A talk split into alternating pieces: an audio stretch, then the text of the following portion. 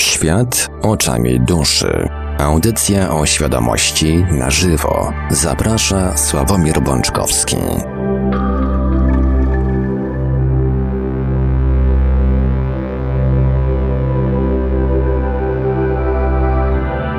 W kalendarzu 10 luty 2020 roku na zegarze godzina 20.00 z kilkoma sekundami a to oznacza, że czas najwyższy rozpocząć kolejny odcinek audycji Świat oczami duszy, audycji o świadomości na żywo. Przy mikrofonie i za starami technicznymi audycji jak zawsze Marek Sękiewelios, a po drugiej stronie połączenia internetowego jest z nami jak zawsze gospodarz audycji pan Sławek Wączkowski. Dobry wieczór panie Sławku. Dobry wieczór panie Marku, witam wszystkich serdecznie. Mając nadzieję, że dzisiaj warunki pogodowe nie utrudnią nam nadawania, wiemy, że w wielu częściach Polski strasznie dzisiaj wieje. W Katowicach już wiało, w Krakowie chyba właśnie teraz wieje i chyba u pana Sławka również, ale mamy nadzieję, że dzisiaj pogoda nie urwie nam od internetu. Za, tradycyjnie, zanim przekażę głos panu Sławkowi, Przypomnę kontakty do Radia Paranormalium, bowiem audycję realizujemy w całości na żywo. Można będzie do nas dzwonić na nasze numery telefonów 32 746 0008, 32 746 0008, komórkowy i do SMS-ów oczywiście również. To 530 620 493, 530 620 493, skype radio.paranormalium.pl Jesteśmy także na, oczywiście na czatach Radia Paranormalium, na www.paranormalium.pl oraz na czacie towarzyszącym naszej transmisji na YouTube. Można także do nas pisać na GG pod numerem 36 08 8002, 36 08 8002 Jesteśmy także na Facebooku, na fanpage'ach Radia Paranormalium i książki Czy można szukać przeznaczenia, czyli Po co człowiekowi dusza, na grupach Radia Paranormalium i czytelników Niesanego Świata, a jeżeli ktoś woli, to może nam także wysyłać pytania, komentarze i różne inne wiadomości odnoszące się do naszej audycji na nasz adres e-mail radiomałpa-paranormalium.pl A więc, panie Sławku, z czystym sumieniem oddaję panu głos. Dziękuję panie Marku. Kochani, jeszcze raz wit witam Was bardzo serdecznie e, i też e, jakby przyłączam się do mm, życzeń i, i, i, słów Pana Marka. Mam nadzieję, że nikomu tam się nic złego w związku z tą niezbyt przychylną aurą nie dzieje i że nam też się nie będzie nic działo. E, podobno zwierzęta mają możliwość przewidywania tak jakby przyszłości, czyli e, historie, kiedy one uciekają z miejsc, e, które są zagrożone. To dotyczy wielu gatunków. E, to chciałem Wam powiedzieć, że u mnie chyba nic takiego nie nastąpi, ponieważ mój najmłodszy domownik, przesympatyczny koteczek, nie zdradza żadnych objawów zakłopotania ani zaniepokojenia.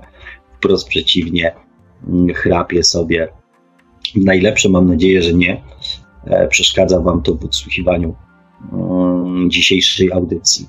E, słuchajcie, tak a propos kotów, e, to mm, zamiast komentarzy, bo nie było ich zbyt dużo, to kiedyś dzieliłem się z Wami swoimi obawami oraz prosiłem Was o radę. Zresztą, notabene, wiele fajnych rad dostałem w dziedzinie oswajania zwierząt, które się ze sobą nie znają. Chodziło o e, dorosłego kota i dorosłego psa.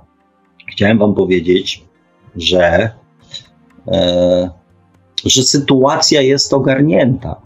I mm, co potwierdza po raz kolejny mm, taką tezę, że tam, gdzie jest spokój i dobre intencje, to zdarzają się mm, również cuda. W tej chwili mój stary kot, który e, do tej ostatniej sytuacji nigdy nie był na świeżym powietrzu, e, nie widział innych zwierząt oprócz samego siebie, w tej chwili jest e, może nie w świetnej komitywie, ale w bardzo, duży, na duży, bardzo dużym poziomie tolerancji z, z psem, z podwórka, że tak powiem, nie idzie go wygonić, czuje się świetnie, z każdym dniem coraz lepiej, coraz więcej czasu tam spędza. E, więc gdyby ktoś was kiedyś pytał, czy da się oswoić, czy powiedzmy mm, zlikwidować wrodzoną, że tak powiem, niechęć i agresję dwóch antagonicznych, antagonistycznych gatunków, jakim jest pies i kot, to ja Wam potwierdzam, że jest to, jest to możliwe. Aczkolwiek mówię, gro fachowców, e, którzy, mm, którzy mi dawali różne rady, twierdzili, że jest to e, niemożliwe. Więc e, jak widać w przyrodzie, w naturze, we wszechświecie zdarzają się rzeczy, mm, zdarzają się tak zwane cuda. Ostatnio się spotkałem z takim dość fajnym określeniem anomalia. E, jest to pojęcie, które mm, dotyczy języka takiego typowo naukowego, e, ponieważ e, miałem niewątpliwą przyjemność wysłuchania i obejrzenia filmu z panią profesor Danutą. I tu się zaczynają schody, bo już nie pamiętam. Natomiast dla zainteresowanych wrzuciłem E, ten filmik do, mm, na swoją stronę poświęconą książce.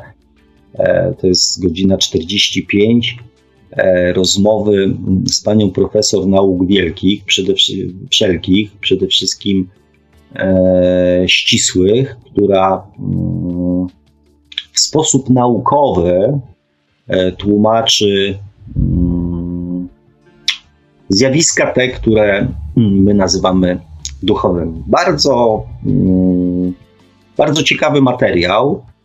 E, widzicie, coraz częściej Wam zaczynam ja również coś e, podsyłać. W podziękowaniu też e, za to, że Wy podsyłacie mi cenne materiały warte obejrzenia.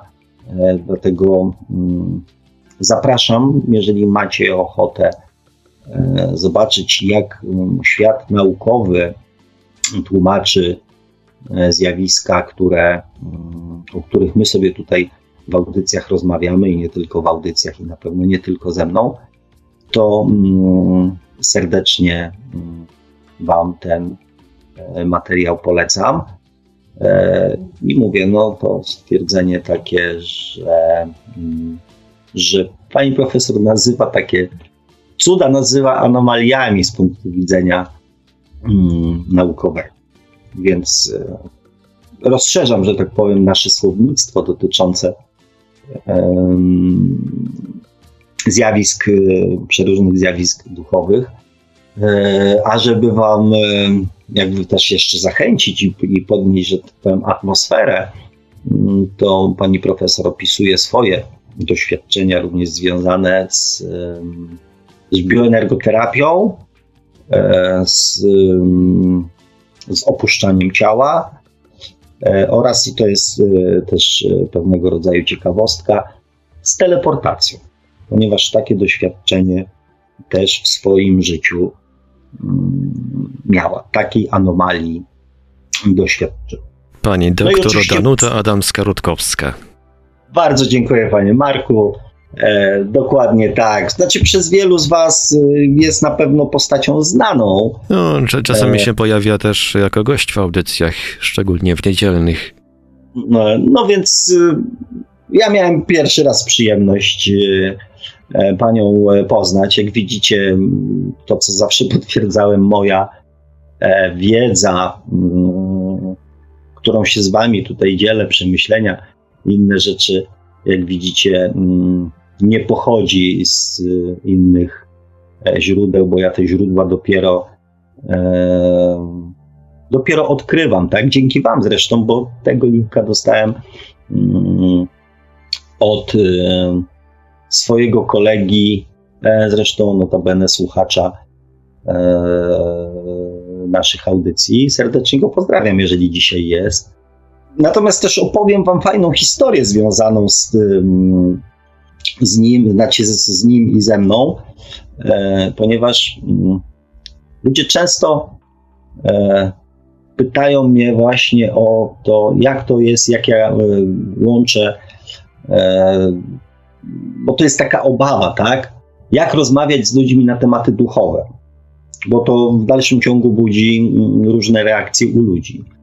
E, I czy mm, moje, że tak powiem, otoczenie uległo jakiejś e, gwałtownej zmianie w momencie, kiedy napisałem książkę, kiedy ją, że tak powiem, wydałem, kiedy się ujawniłem ze swoimi zainteresowaniami bo to jest częsta obawa ludzi, że ludzie się odsuną, e, przestaną z nami rozmawiać, zaczną nas traktować jak świrów, nawiedzonych itd. Tak itd.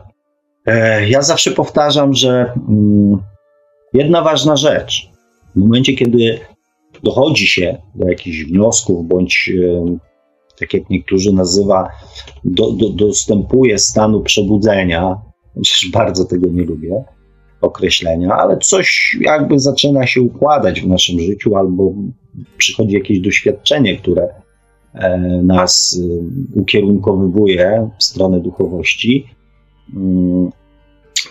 to i zaczynamy o tym intensywnie myśleć, zaczynamy robić, zaczynamy, szukamy ludzi. To jedno, o jednym trzeba pamiętać, tak? Nie można się z tą wiedzą nikomu narzucać to tutaj były takie komentarze, że ludzi trzeba wybudzać, przebudzać, zmuszać do tego, do tamtego, do śmego, żeby otworzyli oczy i tak dalej. E, ja oczywiście jestem zdecydowanym przeciwnikiem, bo e, przypomnijcie sobie chwilę wcześniej przed e, waszym, że tak powiem, um, um, przebudzeniem, co by było, gdyby ktoś wam na siłę próbował tą E, wiedzę wciskać i przekonywać wam, że, was, że powinniście to zrobić. Łatwo, łatwo jest zrozumieć, tak się, tak się ludzie uczą empatii. E, tak się można nauczyć empatii warunkach ziemskich, tak? czyli obrócić sytuację. Co ja bym zrobił, gdyby to mnie dotyczyła taka sytuacja? To zjawisko występuje w przypadku naszych doświadczeń duchowych, czyli to, co mm, te nasze doświadczenia właśnie temu służą, tak? Żebyśmy e, zrozumieli, jak to jest, e, kiedy ktoś robi dokładnie e, to samo, co my robimy. Jak ktoś robi to względem nas. To rozwija właśnie empatię, tak? Bo zaczynamy rozumieć, jak to jest, jak się inni czują z tym, jak my coś robimy. E, natomiast wracając do, do, do, do tego, E, właśnie mojego kolegi serdecznego. E, ja nigdy z tą wiedzą się nikomu nie narzucałem. Znaczy, nie wiem, nigdy to może złe słowo, tak? bo może się czasami gdzieś tam e, zapętliłem i, i coś może za dużo powiedziałem.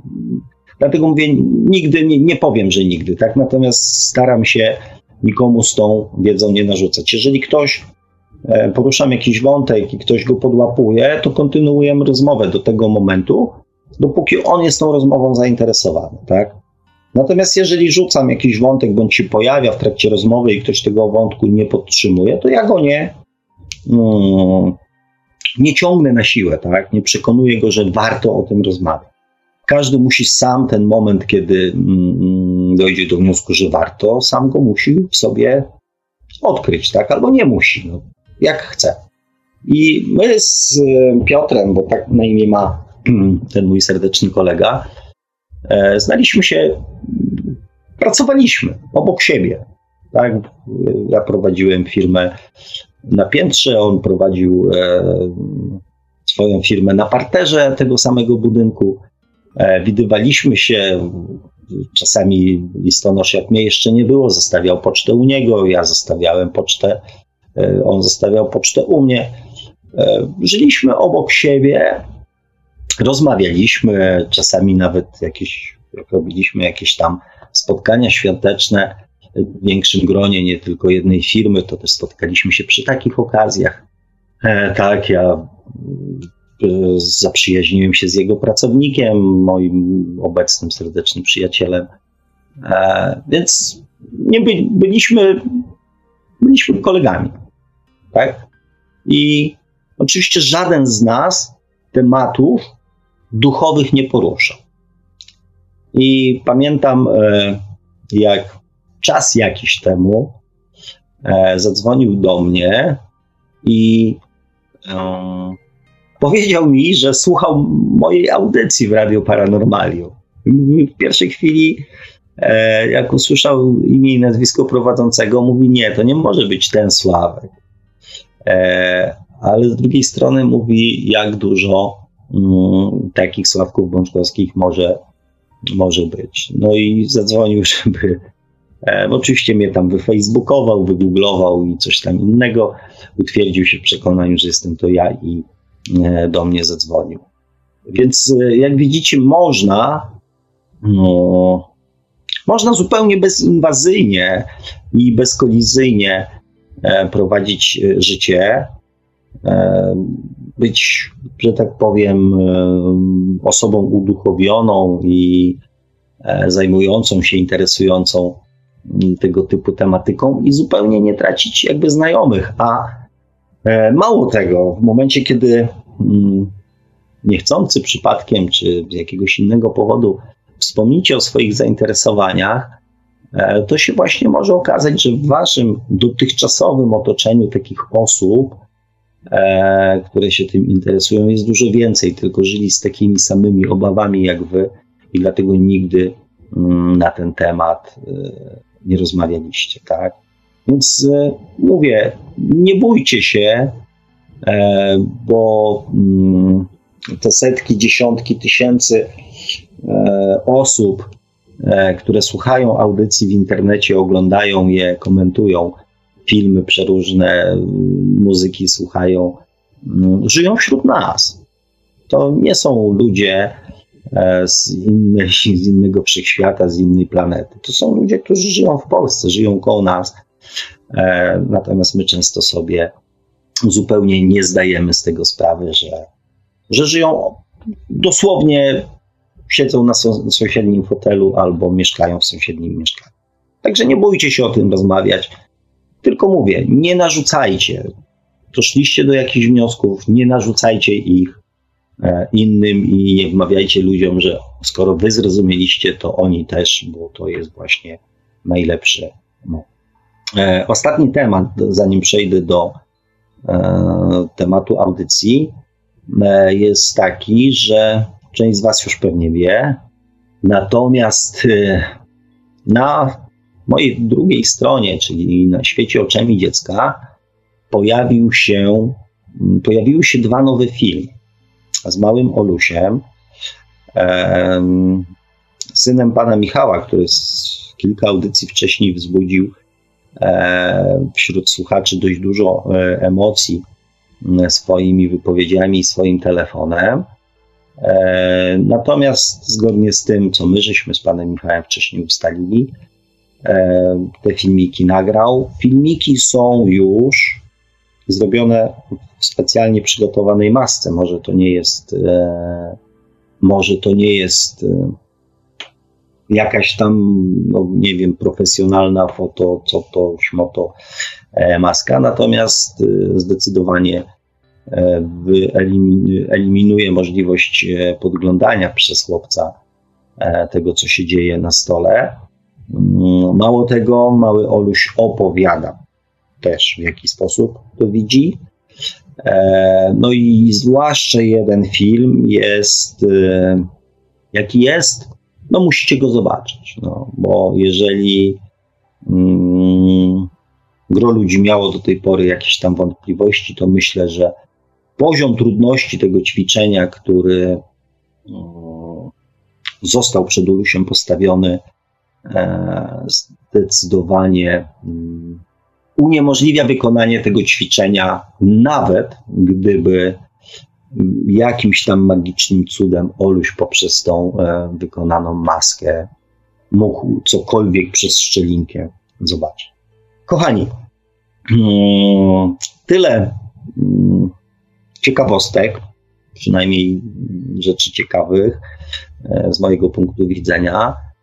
E, tyle też ogłoszeń tak zwanych parafialnych. Przejdźmy do mm, tematu audycji. Kilka rzeczy zebrało się na to, żeby mm, poruszyć ten dzisiejszy temat.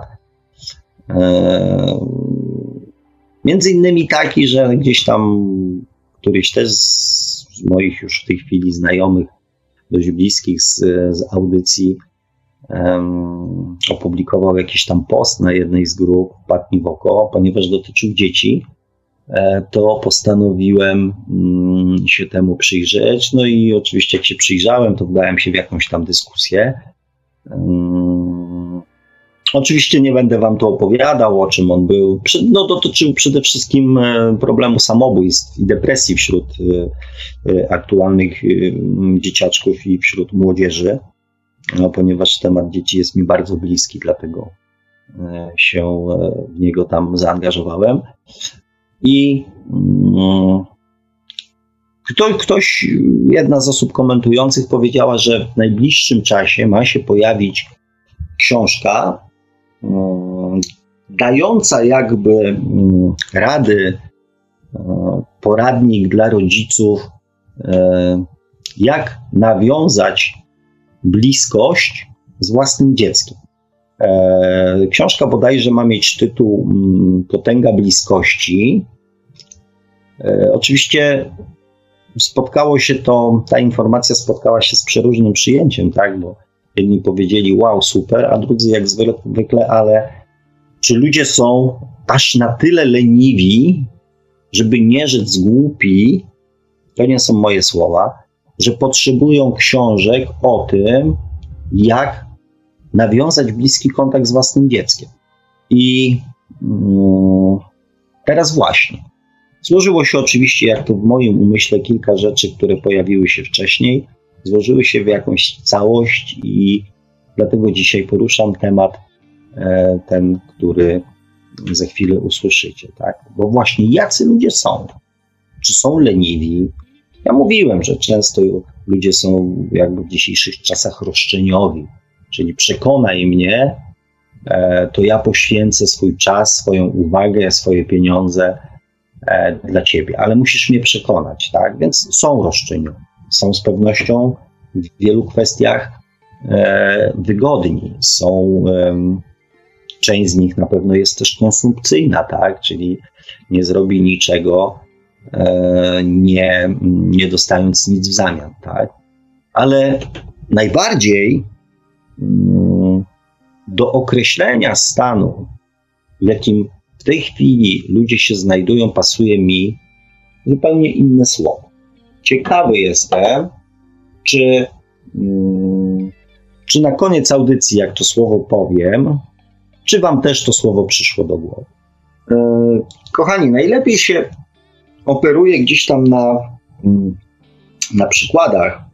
I ja pamiętam historię ze swojego dzieciństwa, kiedy mieszkałem sobie jako taki mały chłopczyk E, to znaczy, mieszkałem na blokowisku mm, do 10 roku swojego, mm, swojego życia, e, ponieważ to było blokowisko, takie pierwsze duże blokowisko w moim mieście, więc e, sprowadziło się tam mnóstwo młodych małżeństw, a młode małżeństwa są zawsze związane z tym, że następstwem młodego małżeństwa są małe dzieci. Więc e, w moim bloku, trzyklatkowym, czteropiętrowym bloku, e, ja miałem tylu kolegów, mm, że ja nie zadawałem się z nikim więcej poza moimi kolegami o rok, ode mnie młodszymi bądź rok starszymi to ilość tych dzieciaków w tym wieku wystarczyła do tego, żeby zrobić e, dwie drużyny piłkarskie i, i, grać w piłkę. Tak? No nie mówię 11-osobowe, ale tak, żeby się, że tak powiem, mm, dobrze bawić. Tak? W samej mojej klatce takich moich rówieśników e, mieszkało trzech, w następnej tam ze czterech albo z pięciu, później znowu tam ze trzech, więc w jednym tylko takim czteropiętrowym, trzyklatkowym bloku. E, no i oczywiście, ponieważ tych dzieciaków nas było tam całe, całe dzikie, że tak powiem, e, tabuny, więc ja z niektórymi tam, nie wiem, dzieciakami, chłopakami z trzech bloków dalej, to nawet nie miałem okazji się pobawić, ponieważ, e, ponieważ świetnie się bawiłem ze swoimi kolegami z własnego bloku. Oczywiście znaliśmy się, spotykaliśmy się na boiskach, na górkach, na sankach, na jakichś tam innych rowerach. Przy naszym bloku, jak zresztą przy większości, stał śmietnik, który rodzice moi oraz moich rówieśników próbowali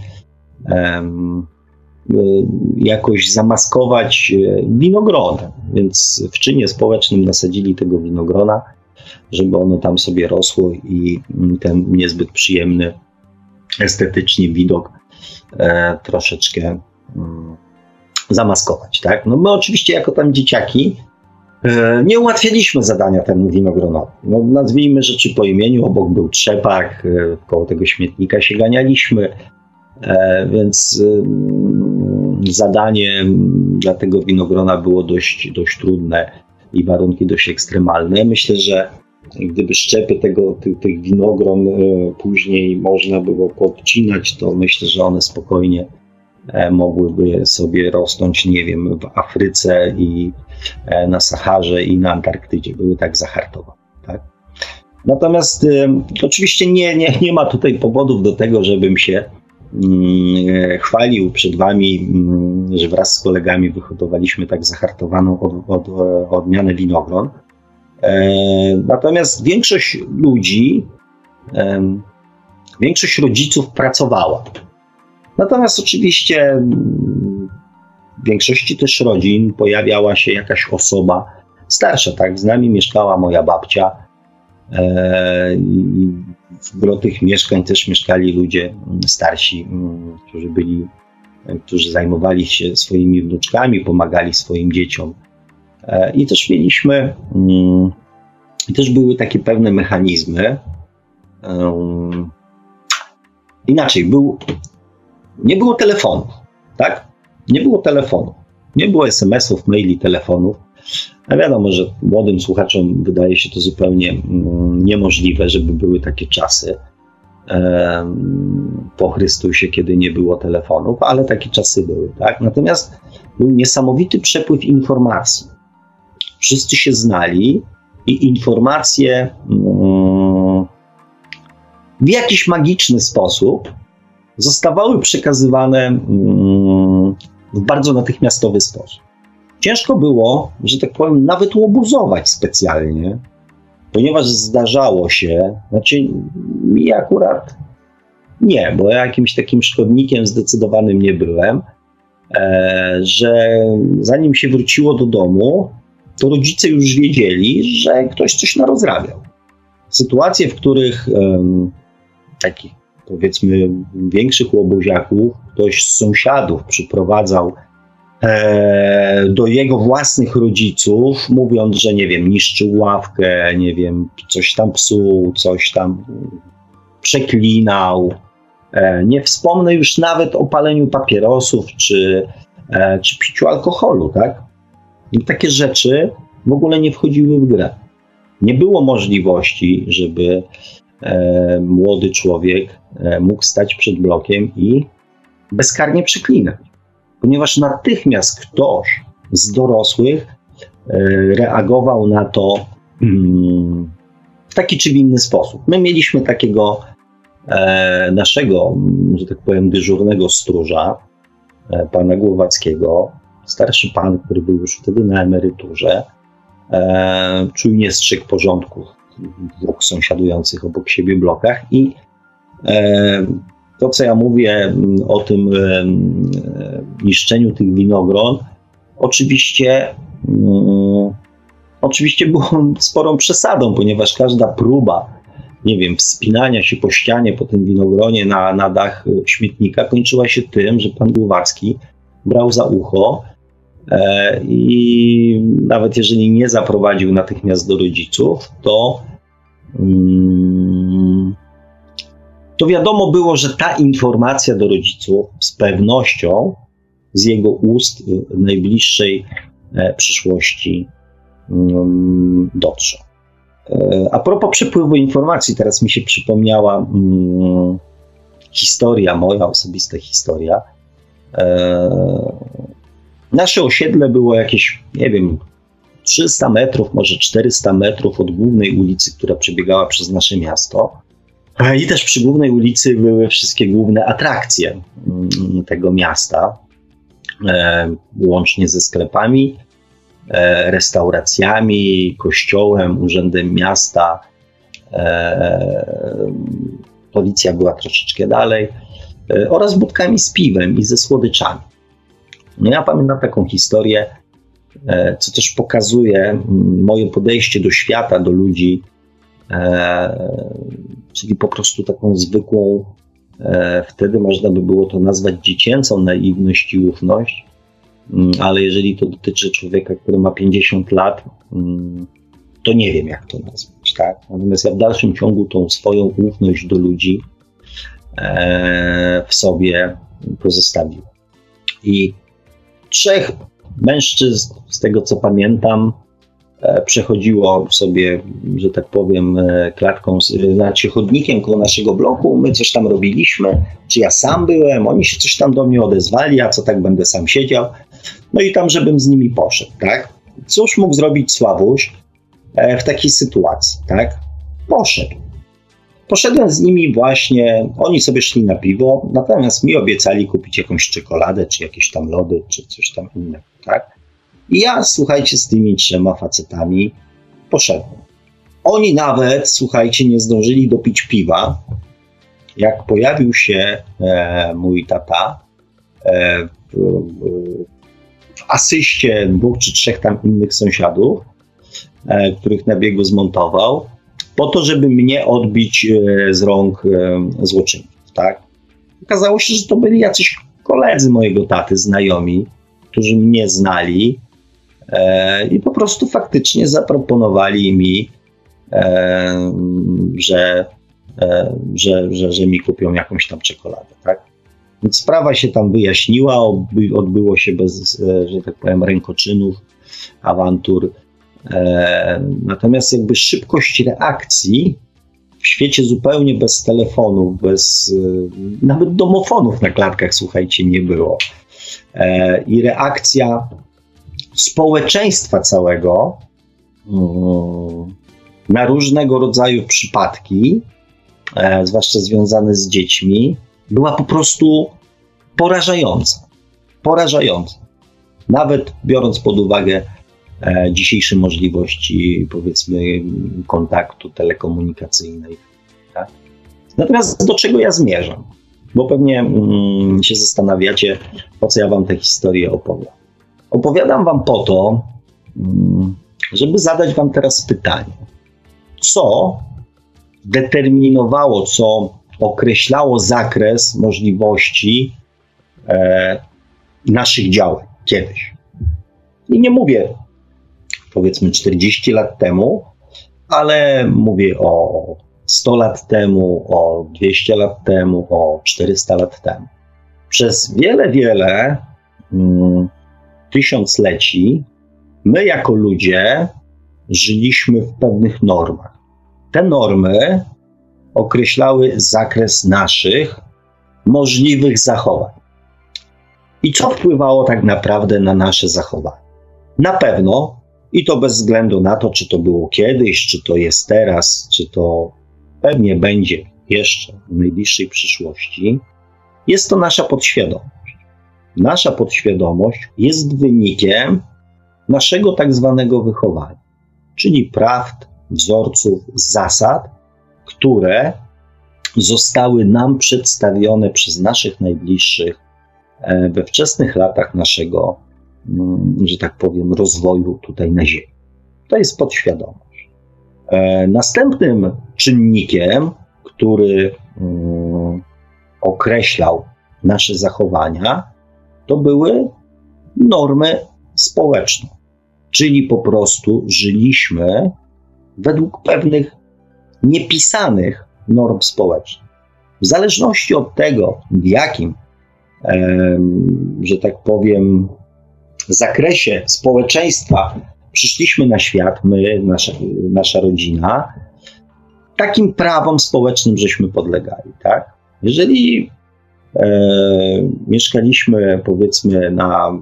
Ja jako dziecko mieszkałem na osiedlu, to wszyscy podlegali e, pewnym normom społecznym, tak? Czyli dzieci mają się zachowywać w pewien określony sposób. przynajmniej w miejscach publicznych. Nie mogą krzyczeć, nie mogą wrzeszczeć, nie mogą przeklinać, nie mogą palić papierosów, nie mogą rozrabiać, nie mogą kraść, e, pić alkoholu, być niegrzeczne wobec e, ludzi, złośliwe itd., tak itd. Tak Moja przyjaciółka Bez zapewne by dodała, nie mogą drzeć ryje na klatce schodowej o trzeciej w nocy. Na przykład. O czwartej zresztą też najprawdopodobniej nie. I o piątej też. I o piątej też. E, natomiast bez względu na naszą podświadomość, tym normom społecznym, czyli pewnym zasadom, które panowały w domu, tym normom społecznym podlegaliśmy wszyscy. I nie było przeproś. I nie było, czy to jest, że tak powiem, e, dziecko z bogatej rodziny, chociaż poziom pewnie społeczny w tamtym czasie był bardziej wyrównany niż teraz, tak?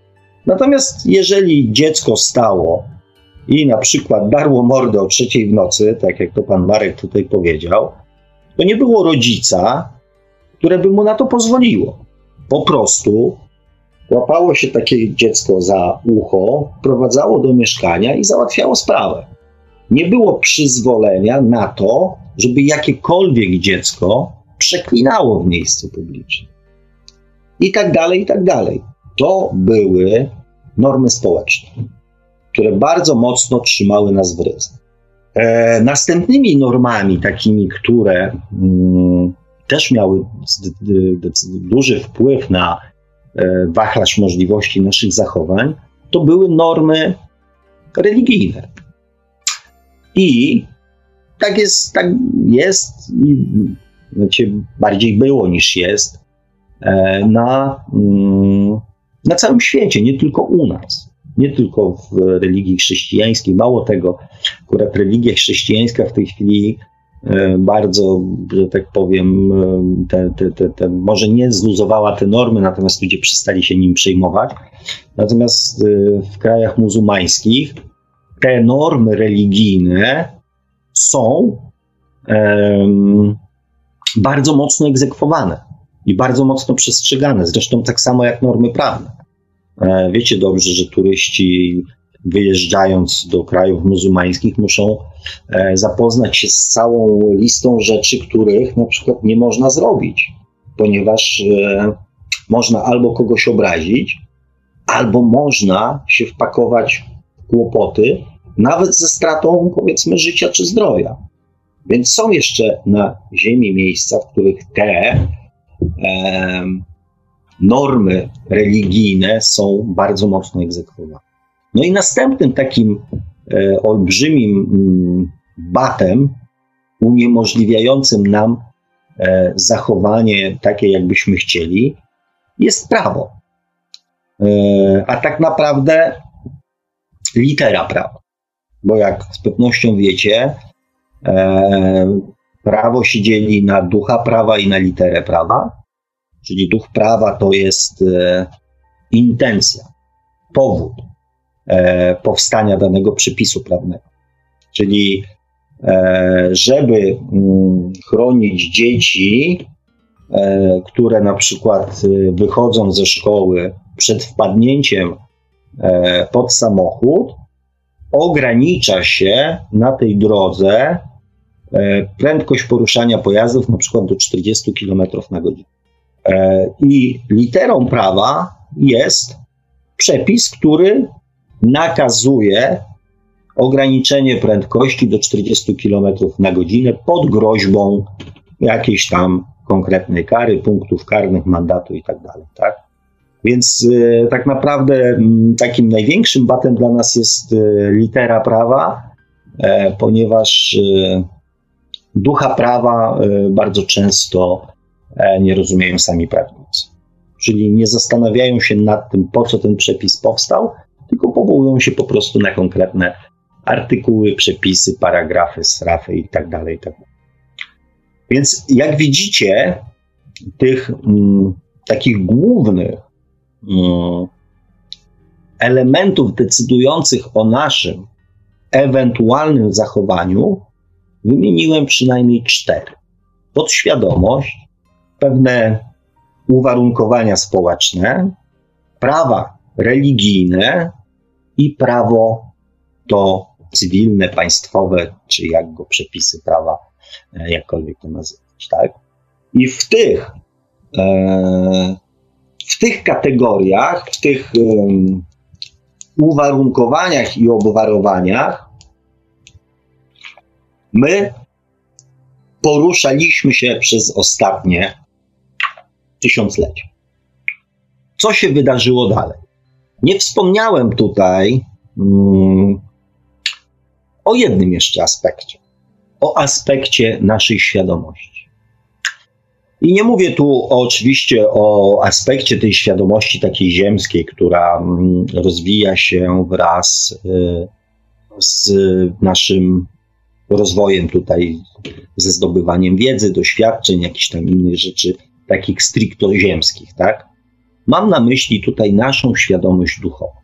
O niej nie wspomniałem, ponieważ przez wiele tysiącleci ta świadomość duchowa była sprowadzana tylko do pewnego rodzaju obrzędów religijnych, mm, mniej bądź bardziej religijnych, natomiast związanych, to było wszystko związane z obrzędami. Tak? Nie było potrzeba zrozumienia, czy chociażby odwaga, żeby się nad tym zastanowić, e, co, że tak powiem, Bóg, Stwórca, źródło e, chciał nam przekazać, dotyczyła bardzo wąskiej e, grupy ludzi na świecie. Bardzo wąskiej. I ta bardzo wąska grupa ludzi na świecie interpretowała mm, te święte przekazy i mówiła nam, jak mamy je rozumieć, co mamy w związku z tym robić, jak mamy postępować itd. Tak itd. Tak Zastanawianie się nad tym, co Bóg miał na myśli, nie wchodziło w ogóle jakby w grę. Więc nasza świadomość sobie mm, wegetowała, dostając tylko możliwość zdobywania kolejnych informacji e, i doświadczeń.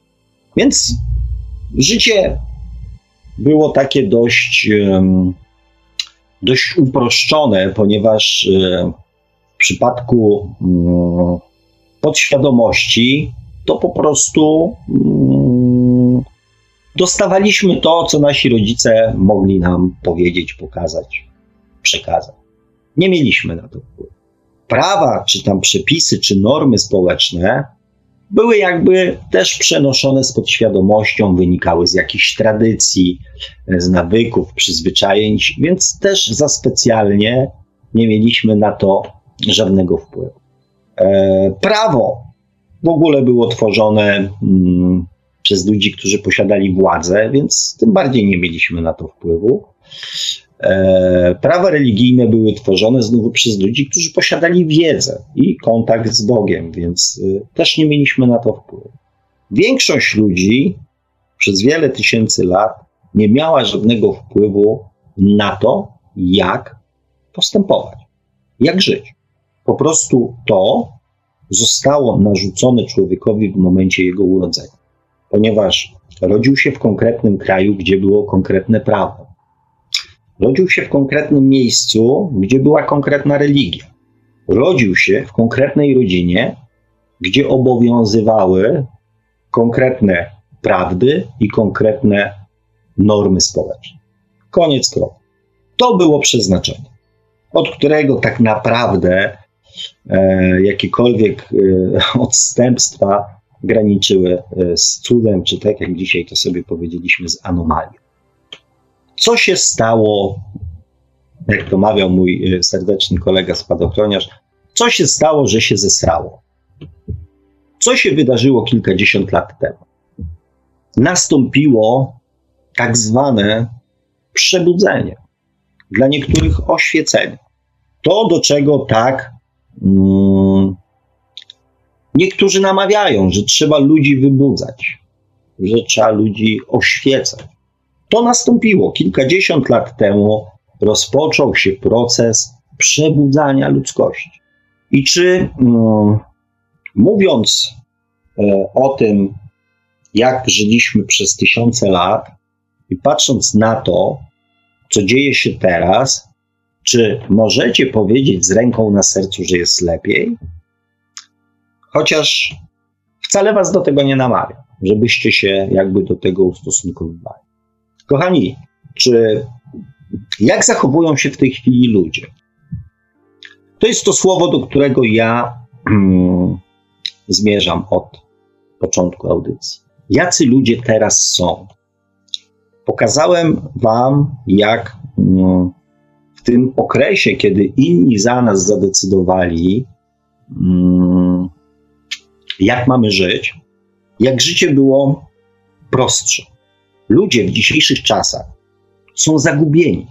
Otwarcie się na drogę duchową, oświecenie, przebudzenie spowodowało, że ludzie poczuli się zagubieni.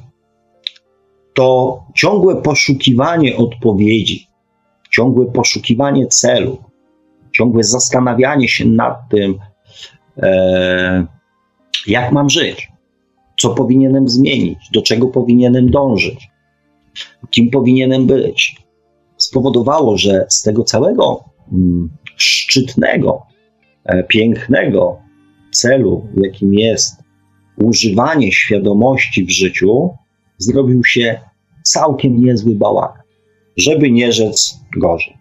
Ludzie tak naprawdę, gro ludzi, ja nie mówię oczywiście, że wszyscy, tak, aczkolwiek mm, rozmawiam z ludźmi bardzo, bardzo wykształconymi,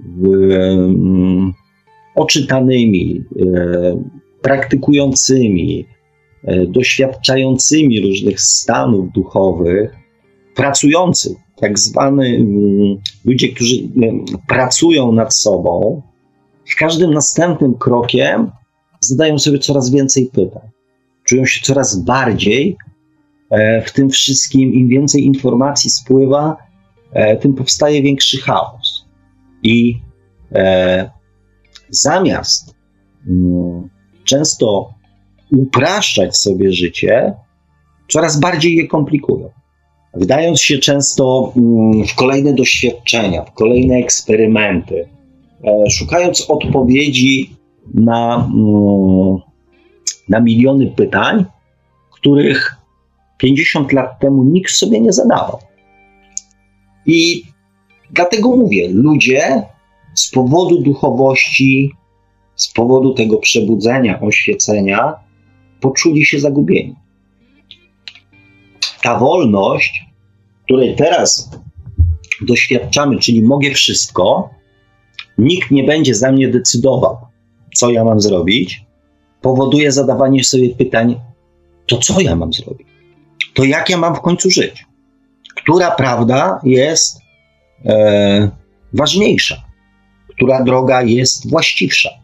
I mm, mówię o tym trochę, mm, żeby mm, ostudzić zapały tych, którzy uważają, że świat trzeba, e, że ludzi trzeba przebudzać. Zobaczcie, często nasze przebudzenie następowało na skutek e, jakichś jakichś tam wydarzeń, ale z drugiej strony wiemy, że mm, gdybyśmy nie byli przygotowani na to, gdybyśmy nie podjęli takiej decyzji, e, to byśmy, mm, to byśmy się nie przebudzili. I teraz my, będąc jakby przygotowani, czy tam pałający chęcią do tego przebudzenia się, czujemy się zagubieni. A co by się stało z ludźmi, którzy nie są na to przygotowani. Więc co dalej? Co dalej z tym, że tak powiem, fantem e, zrobić? Kochani, na szczęście, e, patrząc, słuchając teraz już jakby coraz częściej e, różnego rodzaju materiałów, tak jakby chociażby ten, który udostępniłem, widzę, obserwuję też z pewnego rodzaju radością, że gro ludzi, którzy publicznie występują i decydują się mówić o świecie duchowym, w większości wypadków mówi o tym w bardzo podobny sposób. Są tam oczywiście jakieś drobne niuanse, są drobne rozbieżności, są drobne mm, różnice w nazewnictwie, często wynikające z, też z różnej interpretacji, na przykład i rozumienia e, danego słowa czy danego stanu. Natomiast e, większość, przynajmniej tych ludzi, mm, tych materiałów, z którymi ja się stykam, mówi o, mm, o tym w bardzo podobny sposób. Czyli jakby troszeczkę porządkując ten cały chaos e, i też e, być może powodując to, że mm, zaczniemy się odnajdywać w tym, w tych zupełnie nowych realiach, kochani. Powtarzałem to parę razy, powtórzę to jeszcze raz. Żyjemy, mamy to niewątpliwe szczęście pojawić się na Ziemi w momencie wielkiego przełomu, w momencie, kiedy zaczynamy wchodzić na zupełnie inną drogę niż szliśmy do tej pory.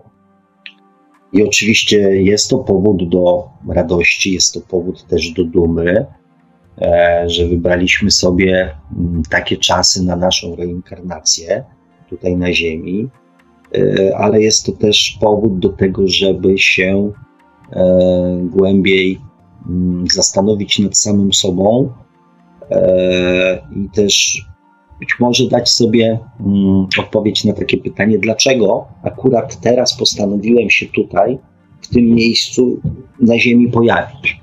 Ponieważ większość z nas ma, mm, miało w tym jakiś swój własny cel, tak?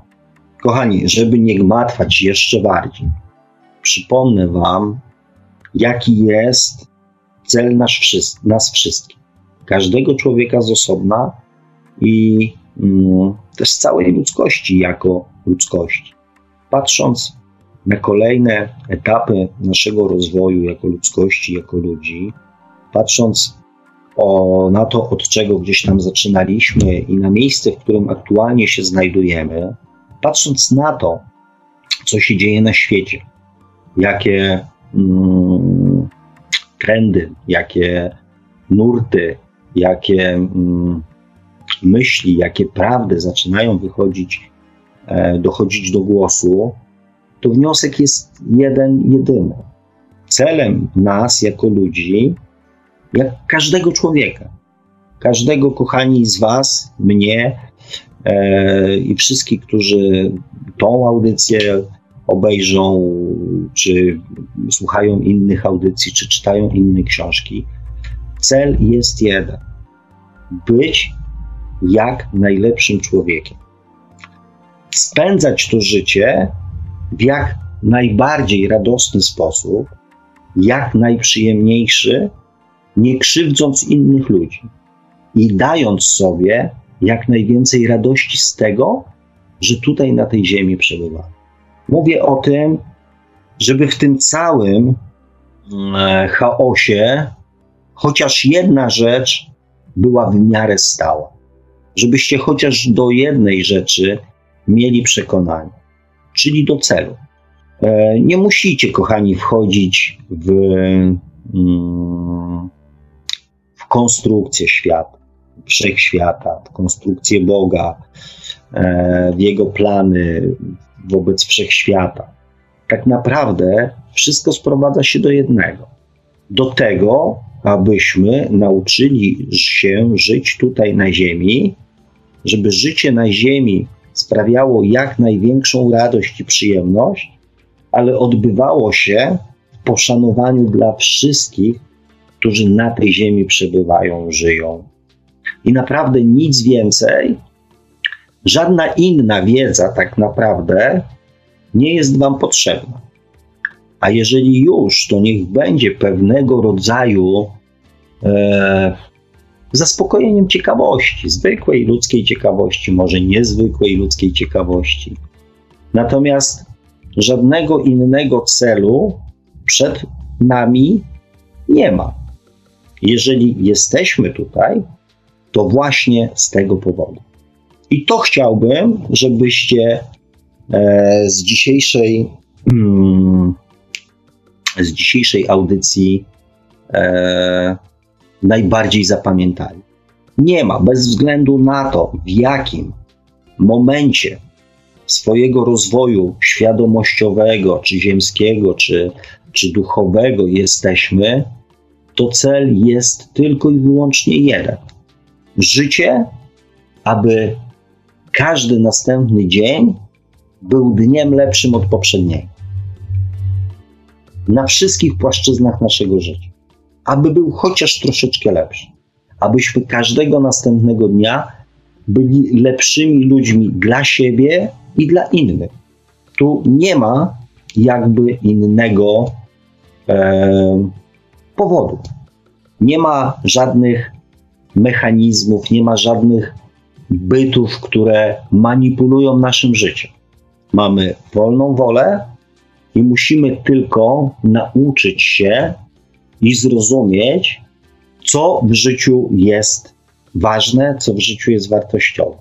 I zrozumieć, że nie ma innych, że tak powiem, celów niż to, aby każdego następnego dnia stawać się lepszym człowiekiem dla siebie i dla innych. Nie tylko ludzi, dla innych. Dla ziemi, dla zwierząt, dla natury, dla innych bytów, dla, dla całego wszechświata. Również dla Boga, dla Stwórcy, dla źródła.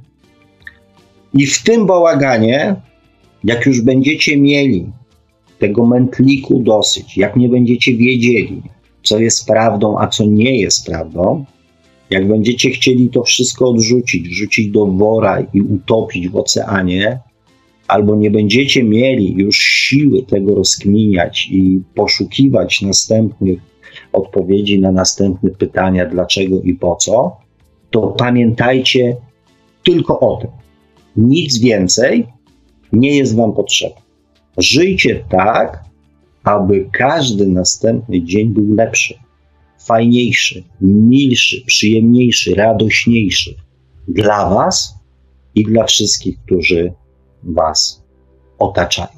Dlaczego realizowanie tego jest tak trudne?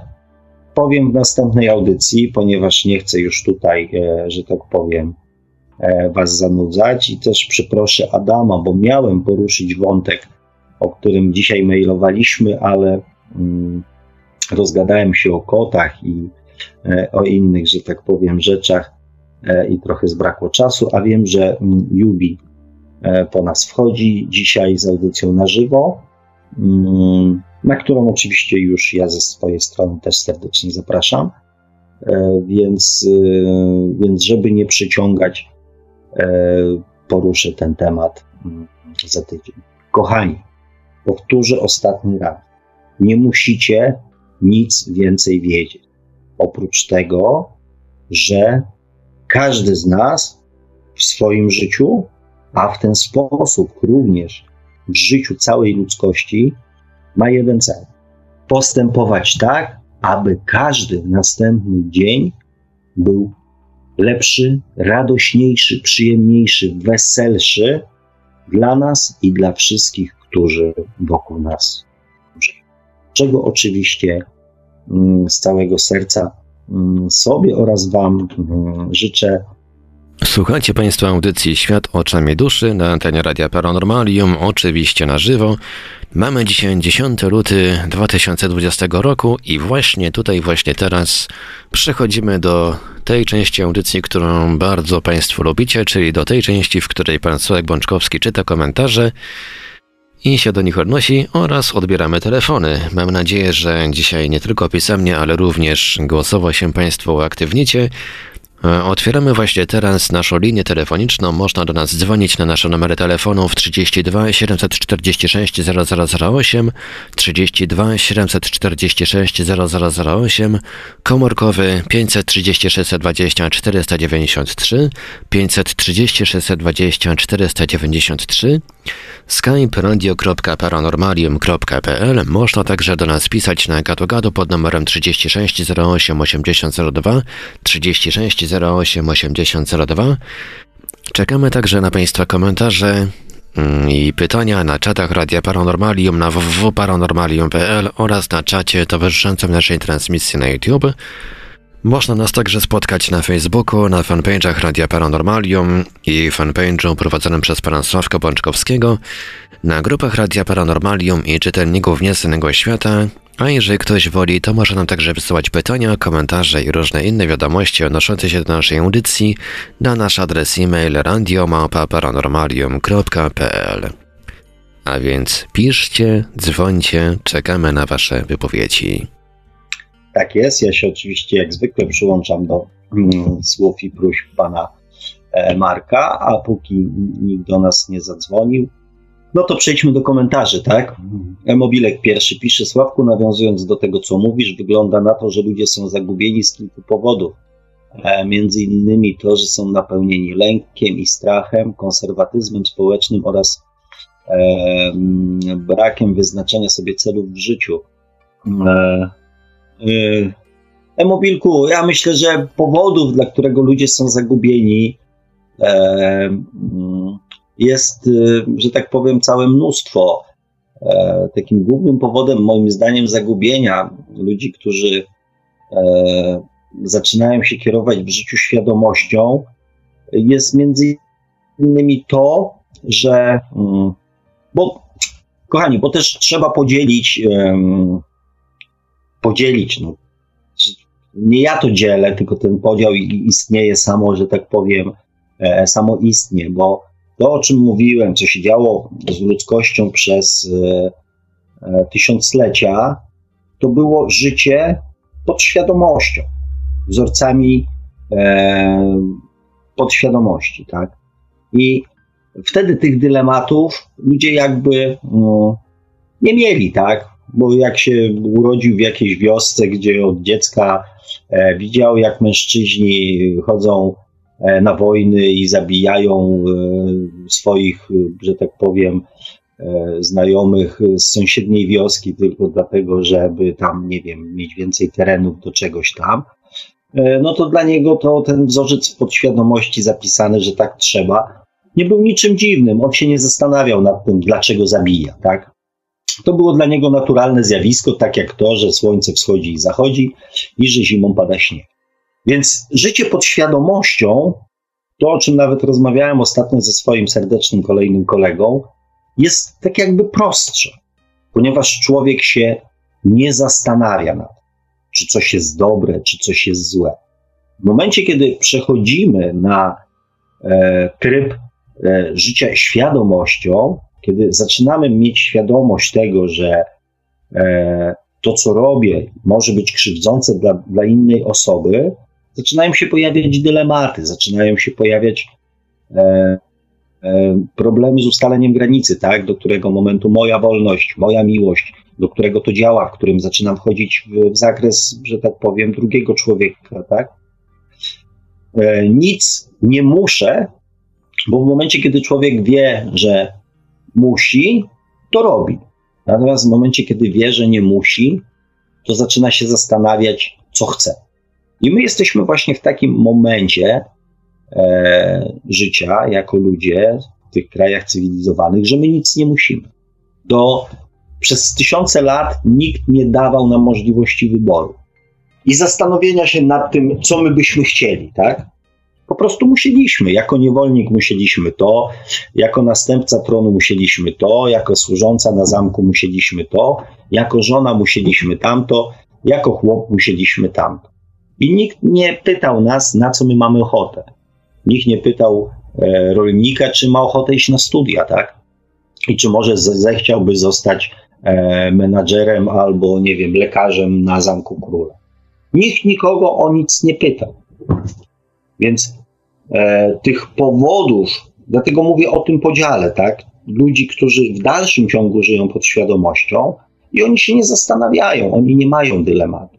Ja mówię o tej grupie ludzi, którzy um, zaczęli do swojego życia wpuszczać swoją świadomość, swoją duszę, pozwalając jej sugerować, podpowiadać o tym, co, e, co mamy robić, co chcemy robić. Więc ty, Emobilku, bardziej pisze, bardziej mówisz o ludziach e, przepełnionych lękiem, strachem, konserwatyzmem społecznym itd., tak itd. Tak Ci ludzie dalej kierują się w swoim życiu podświadomością. Oni nie mają dylematu. Dylematy mają ludzie, których świadomość jest większa, silniejsza od podświadomości. Hmm. Radek pisze: Witam. Mi przebudzenie dało zrozumienie, dlatego, dlaczego nie warto popełniać samobójstwa. A powiem szczerze, że nieraz o tym myślałem. E, sam chodziłem e, do klasy z dwoma kolegami, co się zabrali z tego świata mm, skacząc. E, no, więc znaczy, Radku, powiem Ci szczerze, to w tej grupie mm, osób, e, których, których nastąpił jakiś przełom, cieszę się, że zaliczasz się do tej grupy ludzi, którzy e, doświadczyli tego w pozytywny sposób, tak? Bo często niestety e, te doświadczenia, które nas wyrywają e, z tego takiego letargu podświadomościowego są negatywne, aczkolwiek domyślam się, że Twoje życie e, nie było mm, ani radosne, ani przyjemne, skoro e, takie myśli chodziły Ci po głowie, ale tym bardziej się cieszę, że jesteś dzisiaj z nami. Mobilek widzę tutaj zaczyna swoją, e, że tak powiem, walkę z systemem. Obowiązujący system, który zrobił z ludzi niewolników oraz zdemoralizował do takiego stopnia, że lepiej wychodzi się na kłamstwie i fałszywości niż na prawdzie i tolerancji. Co innego znaczy uczciwość i sprawiedliwość międzyludzka, co innego ludzi wobec władzy. To drugie to system nakłada łatki na poszczególne grupy społeczne i traktuje każdego innego E, z osobna. Nie dziwię się temu zjawisku, dlatego że większość ludzi to zwierzęta, którzy są w stanie zrobić krzywdę innym po to, aby tylko przetrwać. Emobilku, powiem ci tak. Mm, mm, e, mm, piszesz o czymś, tak jakbyś nie słuchał tego, co ja powiedziałem. Jak można e, narzekać na to, co jest teraz, skoro 100 lat temu było dużo gorzej. To jest trochę w myśl takiej zasady, e, jak ktoś chce narzekać, to będzie narzekał. Postęp społeczny, postęp cywilizacyjny w sensie ewolucji świadomości, mentalności i tak dalej w społeczeństwie jest kolosalny, a ty dalej narzekasz. Ja rozumiem, że do doskonałości nam jeszcze, że tak powiem, daleko, E, I fajnie, i trzeba o tym, że tak powiem, mówić i dążyć i szukać sposobu, tak? Natomiast takie tylko narzekaństwo to jest e, wołanie do swojej duszy: pozwól mi doświadczyć. Ściągnij na mnie doświadczenia, które pokażą mi, że może być jeszcze gorzej, żebym w końcu przestał narzekać. To jest.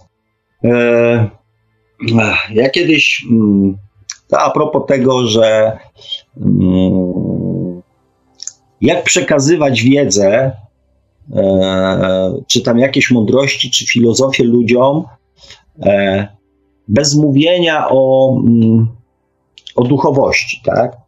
Ja przez wiele, wiele lat, zresztą nadal e, używam tego, bo lubię, bo używam na przykład e, różnego rodzaju przypowieści bądź dowcipów do mm, przekazywania mądrości. Tak? Po pierwsze, że dowcip poprawia nastrój ludziom, więc jest taką przyjazną formą, a jednocześnie przemyca pewnego rodzaju mądrość. I ja starałem się w swoim życiu te dwie e, formy ze sobą łączyć i dlatego też pozwolę sobie wykorzystać to E, w dzisiejszej audycji, tak? Był taki mm, taka przypowieść żydowska, jak e, mm, Nicek i Salcie przyszli do Rabiego i mm, pytają, bo mówią, Rabi, jak, jak żyć, tak? Jedna izba, nas dwoje, szóstka dzieci i jeszcze tyściowa. No nie da się po prostu żyć. Co my mamy robić? E, Rabi tak na nich popatrzył, mówi, kupcie sobie kozę. No i oni tak nie za specjalnie wiedzieli, o co chodzi, no ale rabi powiedział, więc no co, trzeba kupić sobie kozę, tak? Kupili tą kozę, no i zaczął się Armagedon, tak? Bo nie dość, że liczba mieszkańców się nie ten, e, nie zmieniła, to jeszcze do tego koza, która mm, jakby mm, załatwiała swoje potrzeby gdzie chciała, a w dodatku kozy są szkudne, pieprzają wszystko, co się da. E, więc e, co tylko, że tak powiem, jeszcze w domu było całe, zostało przez tą kozę wyskubane, oskubane albo pożarte. Więc e, poszli z powrotem do Rabiego, mówią Rabi, no po prostu Armagedon, tak? No ta koza to był najgłupszy pomysł, jaki, że tak powiem, mogliśmy, e, mogliśmy zrobić, tak? Co my mamy robić? No nie da się wytrzymać, wszystko w domu zniszczone, e, dzieci nie śpią, koza beczy, no bo nie dajemy już rady, nie? Więc Rabi powiedział, ok, no to zabijcie kozę, zróbcie, że tak powiem, um, uroczysty obiad e, i przyjdźcie do mnie za tydzień, tak? No i tak zrobili. Zabili kozę, gotowali obiadu, nawpieprzali się wszyscy zadowoleni, szczęśliwi. Tydzień bez kozy, po prostu niebo na ziemi. I za tydzień przychodzą i rabi, no bardzo Ci dziękujemy, tak, że e, dałeś nam dobrą radę, tak. Więc jak się domyślacie, chodzi mi o to, że narzekamy, bo się przyzwyczailiśmy do narzekania. Dopiero jak coś się wydarzy, co po, po, pogorszy komfort naszego życia, dopiero zaczynamy tęsknić za tym, co było wcześniej, i zaczynamy to doceniać. I wtedy usilnie dążymy do tego, żeby przywrócić ten stan, i wtedy jesteśmy szczęśliwi. Więc e, e-mobilku to było tak bardziej, wiesz, jakby e, bardziej pod Twoim kątem, że jednak dużo takiego negatywizmu jest w Twoich wypowiedziach. E, natomiast uwierz mi, e, że było, było, było dużo, dużo gorzej e, i, i teraz jest dużo, dużo lepiej, więc może tak nie przesadzaj z tym narzekaniem, bo będziesz sobie musiał kupić kozę. No. E, Adam pisze do e-mobilka. Zależy do czego porównujesz nasz obowiązujący system. Ja twierdzę, że dopiero próbujemy wypracować coś lepszego e, niż jest teraz, ale nigdy wcześniej nie było tutaj e, na Ziemi lepiej. O, no i, i właśnie, o, i to się nazywa, że tak powiem, umiejętność postrzegania i dziękuję Ci, drogi Adamie. Dokładnie E, dokładnie, jakby dokładnie zgadzamy się w tym, tak? Nigdy wcześniej na Ziemi nie było tutaj lepiej. Wygląda na to, że e, będziemy mieli teraz słuchacza telefonicznego. Wow! Halo, Radio Paranormalium, czy się słyszymy? Tak, dzień dobry, kłaniam się serdecznie. Słychać mnie dobrze? Bardzo dobrze. Tutaj Kazimierz z poprzedniej audycji się kłania. Witam, panie Kazimierzu. Witam serdecznie. Okej, okay, to ja może zdejmę słuchawki, bo teraz za, zaczynam słuchać słuchawek. Dzień dobry, kłaniam się. Postanowiłem, że, za, że zadzwonię dla zachęty innych, bo tak nikt nie dzwoni. A chciałbym, żeby więcej ludzi dzwoniło, więc dlaczego nie ja? Może taki przykład dam, dobry.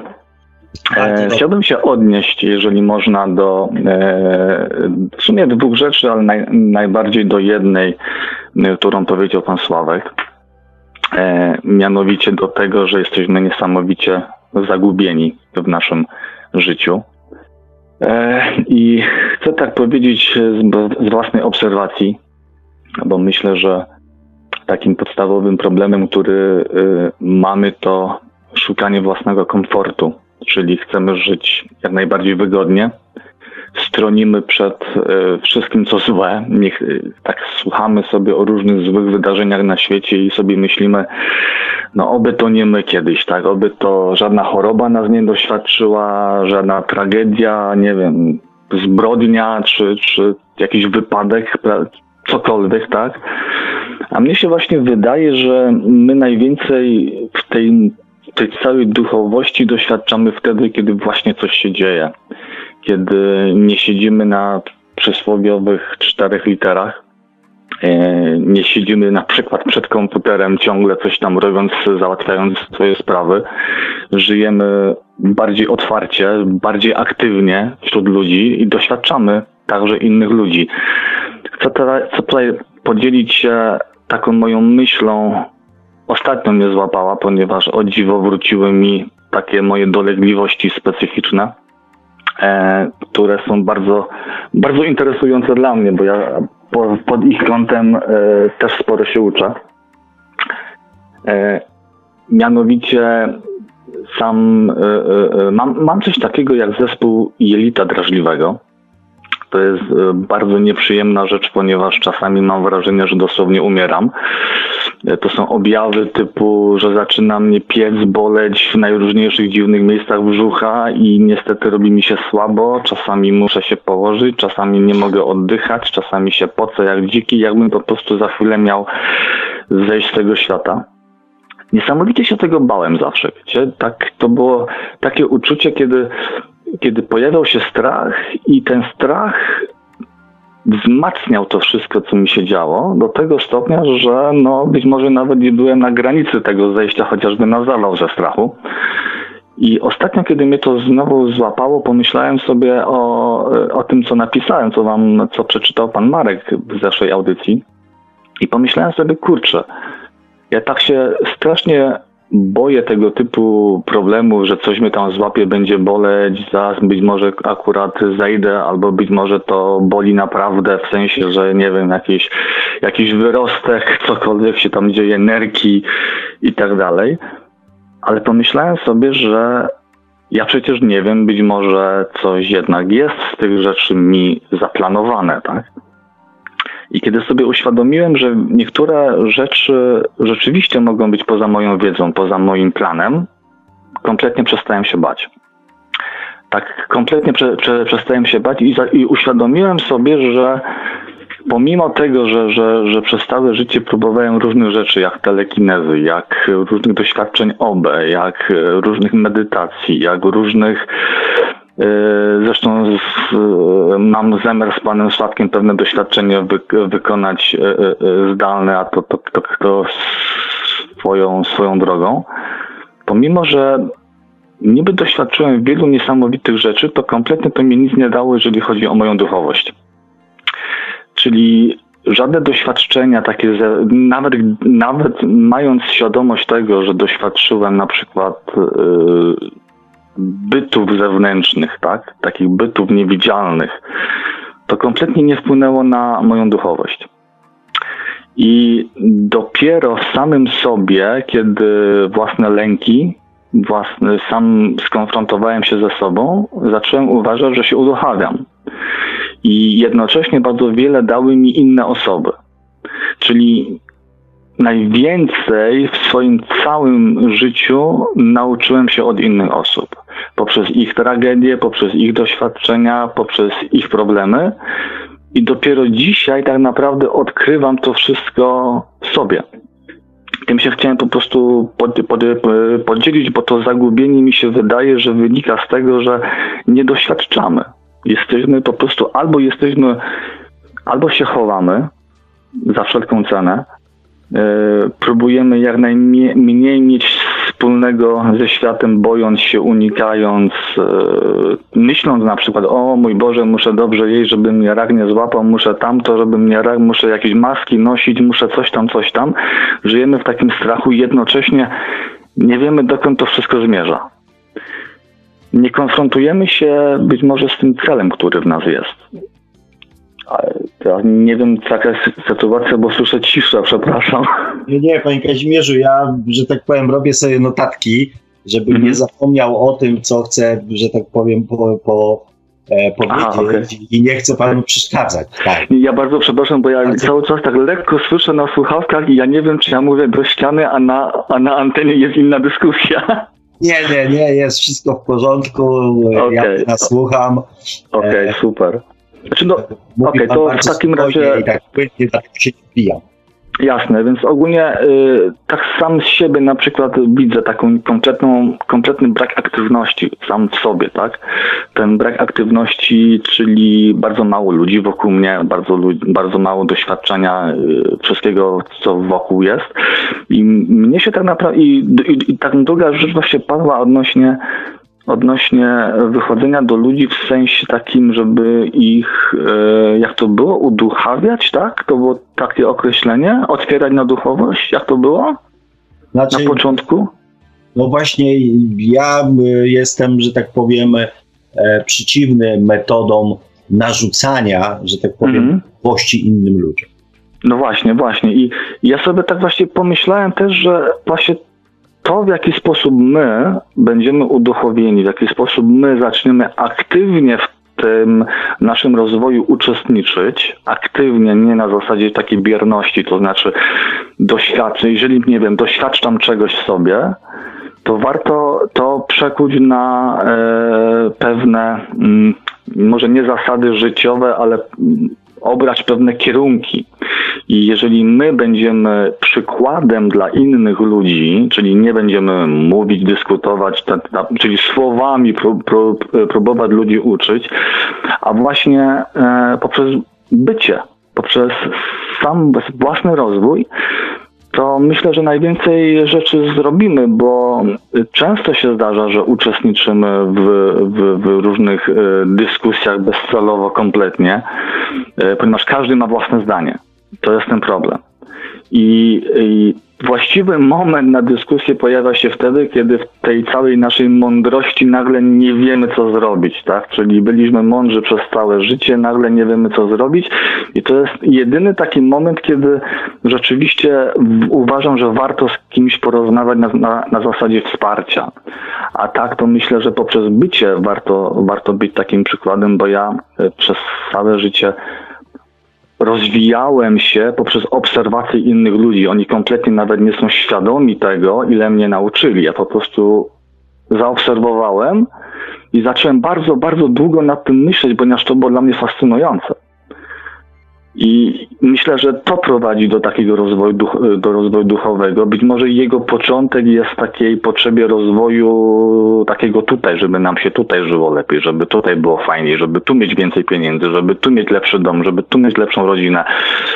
I, i po kolei idąc, każdy krok za krokiem, w pewnym momencie dochodzimy do tego, że ciągle to nie to, ciągle to nie to. I, i że wspólnym mianownikiem wszystkich ludzi, których obserwowaliśmy, było zupełnie co, co, coś innego, coś niematerialnego, coś znacznie bardziej cennego, co żeby zdobyć, musimy zajrzeć w siebie, musimy popracować po prostu nad sobą, żeby chociażby zmienić swoje słownictwo, sposób patrzenia na świat, kiedy wstaję rano, nie myślę o jejciu znowu deszcz, o jejciu znowu upał, o jejciu znowu zimno, z każdej pogody się cieszy. Taki początek, tak? Początek, pie, pie, pierwsze kroki.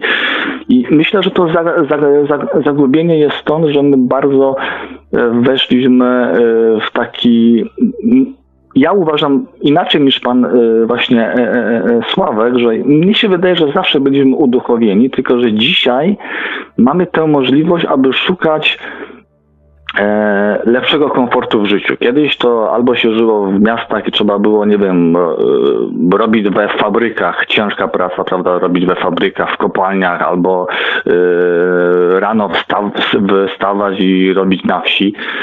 E, to człowiek nie miał za bardzo czasu na przemyślenia, brał to, co jest najłatwiejsze. E, zawsze się zastanawiał, dlaczego tak się dzieje. Ja, ja, tak, tak mi się wydaje. Dzisiaj mamy więcej czasu, mamy jednak łatwiejsze to życie i mamy tę możliwość, aby to życie sobie bardziej układać pod siebie. Bardziej szukać komfortu, lepsze mebelki, wygodniejsze łóżeczko, lepszy komputer, lepsze tamto. Być może odnieść jakiś sukces, żeby inni nas za, za, zauważyli, docenili, żeby świat gdzieś tam o, o nas us, usłyszał. Pojawiają się różni tam eksperci, których, którzy chcą nas uczyć sukcesu, tacy trenerzy. I, i mnie się wydaje, że to, to zagubienie w tym jest, że poszliśmy w ten materializm, żeby się dobrze ułożyć tutaj, ale i że, że, rzeczywiście też poprzez taką pracę nad pewnymi naszymi, e, jak my to uważamy, na tym etapie wadami, żeby tego się pozbyć, tamtego się pozbyć, wtedy będę odnosić sukces, ale poprzez pozbycie się odrzucania, my nie rozwiązujemy problemu tyle jak łykanie tabletki, to znaczy łykam tabletkę, żeby nie, nie bolało, choć przyczyna bólu ciągle jest. To jest moje po prostu takie prze, przemyślenie. Walka, walka, z, walka ze skutkami, a nie z przyczynami. Dokładnie, dokładnie. Więc, e, a czy to jest to samo? E, walka z objawami. A, to okej, okay, dobra. Tak. No, no, no ja tak, ten... Tu pana słucham, tu robię notatki, ale tak, tak, ale wiem, tak, Jasne. wiem. Jasne, więc to tylko moje przemyślenie. Jeszcze drugie chciałbym się wtrącić, panie Sławku, ponieważ z jedną rzeczą się kompletnie nie zgadzam, ale to akurat jest uzasadnione, ponieważ wszyscy to mylą i, ja, i pan mi wszedł na konika moje, mojego i chciał odjechać na nim, więc ja tutaj się troszeczkę w, e, zupełnie nie na temat, ale wcisnę. Pan powiedział bardzo fajną rzecz, mega fajną, jestem zszokowany, ponieważ ja ogólnie bardzo się zainteresowałem czymś takim jak prawo, nie studiowałem prawa, zainteresowałem się tym. Pan Pan pięknie powiedział, że prawo jest podzielone na, e, na literę prawa, powinno być podzielone na, na, na literę prawa i na ducha. Dał Pan świetny przykład. Tylko chciałbym zwrócić jedną uwagę, że niestety w błędzie jest Pan, y, mówiąc, że tak funkcjonuje prawo. Niestety nie, w żadnym kraju już tak nie funkcjonuje, mamy tylko literę, bo gdybyśmy faktycznie mieli ducha, to nie byłoby problemu. Tak w tym pańskim przykładzie człowiek, który koło tej szkoły jedzie 80 km na godzinę, wcale by nie musiał popełniać przestępstwa czy wykroczenia, ponieważ mogłaby być noc, więc ten duch prawa, czy na, na, zasadzie ochrony dzieci, żeby nie wpadały pod samochód, by nie działał, bo w nocy tam dzieci nie ma. Więc no, niestety tego nie ma, my żyjemy tylko pod, pod literą. Szkoda, szkoda, że pozostało odrzucone i skutecznie y, się trzymają y, ustawodawcy z dala od tego. No niestety ża żałuję, ale tylko chciałem na to uwagę zwrócić. Ale to ja, po, ja powiedziałem, nie, tutaj już muszę wejść, ale ja, mi się wydaje, że ja właśnie dokładnie to miałem na myśli, że e, jakby mm, nie stosujemy się, nawet prawnicy nie stosują się. No, ale bo nie ma tego nie rozumieją jakby ducha prawa, tylko kierują się literą prawa. To taka znaczy, była... Paradoks polega na tym, że w ogóle nie istnieje zapis ducha prawa, bo rzeczywiście powinno być, że my wprowadzamy ten przepis dlatego, dlatego z tego powodu i kropka. I pierwszą rzeczą, kiedy dochodzi do złamania litery prawa, to sprawdza się, co mówił duch. Jeżeli jest wykroczenie przeciwko duchowi, to wtedy działa litera. Jeżeli nie ma wykroczenia przeciwko duchowi, to litera nie działa. Tego po prostu nie ma, jest wyłącznie litera, każdy artykuł, który, y, czy jest tam, że kiedyś rzeczywiście było na początku lat 90. jeszcze się pisało, po co ustawa się i ustawa jest wyprowadzana. Mało z tego też pisano, skąd się weźmie pieniądze na, na, na ewentualnie to, co chcemy zrobić, ale już niestety y, jest wpisanie, co komu do głowy przyjdzie i nikt się nawet nie zastanawia po co, dlaczego i później wychodzą z tego jaja. Tak, tak z mojej. A rzeczywiście prawnicy o tym wiedzą, bo są na pierwszym roku studiów uczeni o tym, że dawno ktoś wpadł na to, żeby to podzielić na literę i na ducha, ale niestety żyjemy w, w systemie litery. No, ja miałem okazję, że tak powiem, rozmawiać z prawnikami na ten temat. Też nie jestem prawnikiem. Mm. E, I stąd, y, że tak powiem, też takie moje, no jakby niezadowolenie, tak, że nawet z prawnikiem nie można na ten temat porozmawiać e, i że on sam, wydając wyroki, nie rozumie tego, że, e, że właśnie myśl ducha prawa ktoś nie, nie, nie popełni wykroczenia, tak. Tak, no tylko on nie może, znaczy oni nie mogą, tak. Właśnie to jest ten, ten taki cały dowcip, kiedy coś się dzieje, to prawnik wychodzi, gimnastykuje się, że mój klient zrobił to dlatego, bo to, to nie ma znaczenia. W systemie, jeżeli w, li, w literze, tam nawet w literze zrobili tą gimnastykę, że no w ogóle nie wchodźmy w ten temat, po co? I to jest tak, temat tak, duchowości. Słusznie, słusznie e, w zasadzie wyczytał pan to w moich myślach, panie Kazimierzu. No właśnie. To jest inny temat. Wróćmy do, wróćmy do tego pierwszego. Ja tylko zaznaczyłem, bo, bo to był mój konik, musiałem go odebrać. Nie, no jasne, jasne. Ja mam swoje, ja mam swoje, swojego, a na dwóch koniach jeździł nie będę, także... Dokładnie. Przepraszam, okay. przepraszam za chęć zawłaszczenia. Tak. Dobra, to, to ja dziękuję bardzo, powiedziałem co chciałem. No I mam nadzieję, że za, zachęcam innych do dzwonienia, bo naprawdę warto lepsze niż, niż komentarze. Myślę, że jakby się okazało, że w końcu nam się uda y, mieć po kilku y, dzwoniących, to y, myślę, że każdy telefon później mógłby być taką pozytywną prowokacją dla następnego i, i, i moglibyśmy też dużo, dużo osiągnąć w ten sposób. Wzbogacić jeszcze bardziej, bo tak to tylko pan Sławek się próbuje nam wysilać dla nas bez naszego większego udziału poza komentarzami, a to jest dość trudne nad, nad, nadążać za komentarzami czasami. Znaczy, Warto to, się odnieść. Jest to trudne, ja też zdecydowanie wolę rozmowy na żywo. E, zresztą ci, którzy ze mną rozmawiają, to widzą też, że ja jestem troszeczkę taki inny e, w rozmowie niż w tych komentarzach. Mhm. E, a komentarze tak, całkowicie się zgadzam, są taką bardzo fajną formą wygodną wywołania mnie do tablicy. Powiedzenia, mhm. to ja sobie coś powiem, a niech się tam Sławek teraz poci. Tak, tak. Także cał, całkowicie się tutaj z Panem zgadzam, że e, jednak ta konfrontacja na antenie wymaga troszeczkę więcej i odwagi i też e, nie jest już taka, e, to jest takie wyjście ze strefy komfortu, jak to niektórzy. Tak, dokładnie. Dla, dlatego ja sobie pozwolę, jeżeli można co pewien, czy co myślę, że tak co pewien czas podzwonić, żeby, żeby prowokować, zachęcać, pokazywać, pozytywnie, pro, pro, pozytywnie prowokować, zachęcać, może więcej ludzi zacznie chętnie dzwonić. Bo Bardzo. tutaj widzę, czy 38 osób u mnie widzę, więc zawsze, zawsze sporo osób może dzwonić, a, a reszta, 500 reszty to sobie odsłuchuje później i być może też stwierdzi, a tak rozmawiają, to może będziemy na żywo w końcu to słuchać.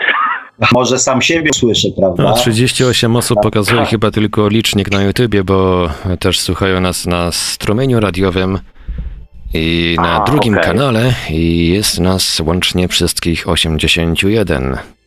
A to pan, panie Marku, jest magik, widzę. Okej, okay, to w kilku miejscach jesteśmy, dobrze. No, już proszę, trzykrotnie zwiększyliśmy zasięg tylko jednym komentarzem pana Marka. E, panie, panie, Kazimierzu, jakby pan został jeszcze trochę na, e, na linii, e, mhm. ja bym się tutaj z chęcią odniósł do bardzo fajnych wątków, to może byśmy sobie na ten temat podyskutowali, żeby też nie było tych monologów, bo myślę, że słuchaczom, Ale oczywiście. E, słuchaczom pewnie bardziej się podobają dyskusje niż monologi. Mhm. A ja tutaj tak mówię, wypunktowałem sobie coś na zgrałem na kartce. Pan wspomniał o swojej chorobie e, i o tych swoich dolegliwościach. E, I poruszył pan wbrew pozorom, znaczy wbrew pozorom, bardzo fajne wątki, e, o których warto, warto też słuchaczom powiedzieć, tak, że, że choroba jako choroba jest objawem, e, to już ustaliliśmy, objawem pewnych stanów emocjonalnych, tak? czyli jakichś tam problemów emocjonalnych. One się objawiają w naszym ciele fizycznym jako jakieś tam choroby, więc warto e, się zastanowić, jaki, mm, jaki problem, jaka, e, jaka tam emocja może gdzieś tam we mnie siedzieć, która jeszcze nie została uwolniona, która powoduje takie E, boleści. I bardziej to mówię słuchaczom niż panu, bo pan już mhm. wie, że żeby te problemy rozwiązać, trzeba się zagłębić w samego siebie. I to jest następna, kurde, e, niesamowicie fajna rzecz, którą pan powiedział. E, i, I też e, zachęcam. To jest, kochani, jedyna droga, tak? To jest jedyna droga. E, pan Kazimierz to tutaj też e, tak sobie w swoim spokojnym wywodzie e, dokładnie o tym powiedział, że jeżeli coś jest do rozwiązania, to jest to do rozwiązania tylko w nas. I też powiedział Pan o tym lęku, który towarzyszy znaczy towarzyszył, prawda, panu? To jest taki so, somatyczny bardziej, prawda, no bo każdy jakby, jakby poczuł się w sytuacji takiej, że nagle jego organizm słabnie, bo to są objawy naturalne y, dla jelit, bo jelita kompletnie nie są unerwione, za to potrafią dokładnie każdy organ, y, organizm, jaki orgazm, organizm, nie organizm, organ, organ, dobrze mówię, jejciu. Każdy organ każdy organ mogą, na, znaczy mogą pro, promieniować bólem na każdy organ i wtedy boli nerka, boli tamto, siamto i czasami naprawdę dochodzi do takiej akcji, że, że, że odkrywamy właściwości naszego ciała. To znaczy nie wiemy, że jeżeli w jakimś miejscu coś się stanie, to nagle wzrasta ciśnienie krwi, nagle się robi człowiekowi przy poziomie, nie wiem, gorąco, albo spada ciśnienie krwi, robi się słabo. Reaguje cały organizm na, nagle na błahą rzecz. No nie taką To są somatyczne, to, to są somatyczne lęki e, źródło, źródło e, powiedzmy naszego pokarmu, jeżeli zostaje w jakiś sposób zachwiane, to cały mhm. organizm e, zaczyna czuć się zagrożony, tak? Mhm. Bo jeżeli przestajemy dostarczać pokarm do organizmu, no to organizm wie, że za chwilę umrze, nie? Natomiast chciałem zwrócić uwagę na inną rzecz. Tą, yy, yy, że jeżeli pan zaakceptował pewne rzeczy, to przestał się pan bać. Tak, tak, dokładnie. Tak pan powiedział. I to jest następna, kochani, wskazówka, o której też już kiedyś tam wspominałem, że wszystko, każda emocja, która w nas siedzi, będzie prędzej czy później wymagała konfrontacji. Więc jeżeli jest w nas strach o coś, tak jak pan Kazimierz powiedział, tak, że, że, że, że nie będzie tego, że nie będzie tamtego, że tego mi zbraknie, że tu się coś wydarzy, to jest dla nas informacja, że jeżeli będziemy ten strach pielęgnować, nie usuniemy go w jakiś sposób, czyli nie uzdrowimy tego, tej, tej emocji, to prędzej czy później ta sytuacja w naszym życiu się pojawi. Mhm. Bo nawet te, które my nazywamy negatywnymi rzeczami, negatywnymi emocjami, strach, lęk, e, one mają zdecydowanie większą siłę oddziaływania i jakby mm, realizowania się niż te pozytywne. Ponieważ e, strach jest takim prawdziwym uczuciem, tak? Jak się boimy, to potrafi nas sparaliżować ze strachu. To jest prawdziwe uczucie. Jak jesteśmy na kogoś wściekli, to jesteśmy wściekli od czubków palców po czubek głowy. Jesteśmy wściekli całym sobą. To są bardzo cenne. To są cenne doświadczenia, bo uczą bardzo wyraźnie. Mm.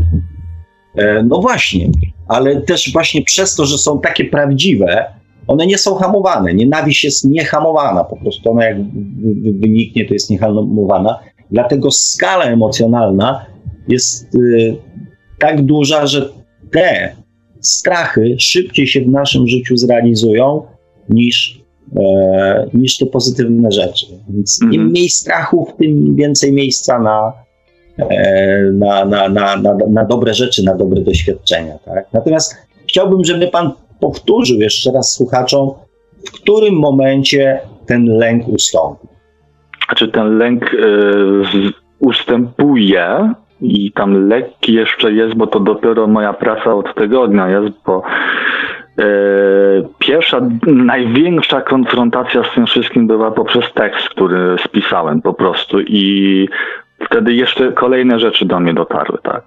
Chociażby dotarło do mnie to, że kurczę, przecież być może jednak e, nie wszystko pamiętam, być może coś jeszcze jest zaplanowane dla mnie, prawda? Więc głupio by było, jeżeli ja na przykład mam tracić czas na to, że się czegoś będę bał, a jeżeli jest to planowane, przepraszam, to będzie. A jeżeli nie jest planowane, to nie będzie.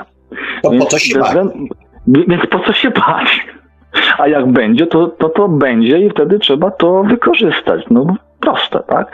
To jest pierwsza rzecz. I to samo się odnosi zresztą wszędzie, bo czasami tak, tak mamy, że podążamy za, za czymś na siłę. No, cza, czasami nam brakuje na przykład, nie wiem, pieniędzy, tak? I kiedy nam się wydaje, że już wszystko się ułożyło, nagle się samochód psuje i dwa tysiące flery. I, I tych pieniędzy znowu nie ma to jest to coś nam mówi. To coś nam mówi, że nie tędy droga, bo, bo jeżeli coś mamy się nauczyć, to bez względu na to, co my zrobimy, i tak będzie to, co miało być. My możemy tylko z tym walczyć. To będzie walka ciężka i nieskuteczna, albo możemy się zastanowić, o co w tym wszystkim chodzi. A jak się zastanowić, to tylko i wyłącznie każdy może zrobić poprzez wygląd samego siebie, poprzez ocenę, nie wiem, chociażby e, e, e, co doprowadza do tego, że ciągle mi czegoś brak, czego mi ponoć brak, tak? Bo być może właśnie jak mnie Poczucie braku napędza brak. Bo my, być może my przerzucamy, bo to, to jest coś takiego, jakby ludzi zapytać, E, e, e, bardzo często takie coś mamy, kiedy, że, że ludzie chcieliby mieć, nie wiem, piękny dom, piękną, e, piękny dom, piękną żonę, rodzinę, dzieci i tak dalej, i tak dalej, czy pięknego męża, rodzinę, dzieci. Dlaczego? Dlatego, bo tak wszyscy kojarzą sobie dom, tak wszyscy kojarzą sobie rodzinę, że mają własny dom z ogródkiem i tak dalej, i tak dalej, a prawdopodobnie wszyscy tęsknią za emocjami, które są w środku, za tym ogniskiem. Więc podążanie za samym obrazem jest jak podążanie za pieniędzmi. Więc pytanie, czego nam brakuje, że my dokładnie idziemy za substytutem. I to ciągle się wywala. A właśnie być może tego mamy się doświadczyć i tego się, mamy się nauczyć, mamy odnaleźć to, czego nam brakuje, a nie na siłę podążać za substytutem albo na siłę walczyć z czymś, czego się boimy. Tak jak w moim przypadku było to, że coś mi tam będzie większego, mniejszego i, i, i tak dalej. To jest trochę tak substytut, bardzo podoba mi się to słowo, ale to jest trochę tak, ja to nazywam samospełniającą się przepowiednią, tak? Jeżeli do czegoś bardzo mocno przywiązujemy uwagę, koncentrujemy swoje emocje, myśli, e, to jakby przyciągamy to, chociaż słowa tego też nie za specjalnie lubię, ale tworzymy, e, tworzymy potrzebę konfrontacji się z tym. O. Mm -hmm. Ja, ja tak ja tak na przykład, e, a propos, a propos tak z ciekawości mogę, jeżeli ktoś na przykład ma jakieś marzenie, nie, bo ja tak kiedyś e, e, a propos właśnie tego, tego błędu w wyszukiwaniu tych swoich właściwych tych celów, to ja słuchajcie, miałem kiedyś takie fajne marzenie, dlatego mówiłem o tym domu. Chciałem mieć dom, chciałem mieć rodzinę, chciałem mieć dzieci, nie? I zrobiłem proste doświadczenie. Usiadłem sobie na, na łóżeczku, i zacząłem sobie to wyobrażać. Jakby to było mieć. I co się okazuje, co, co się okazało? Za każdym razem jedyna różnica co do mojego życia aktualnego była taka, że miałem dom, że miałem żonę i miałem dzieci. To była jedyna różnica. Nic poza tym się nie zmieniało. Ja nie wiedziałem, co w tym domu robić, jak funkcjonować, jak ogarniać swoje własne życie, jakim być.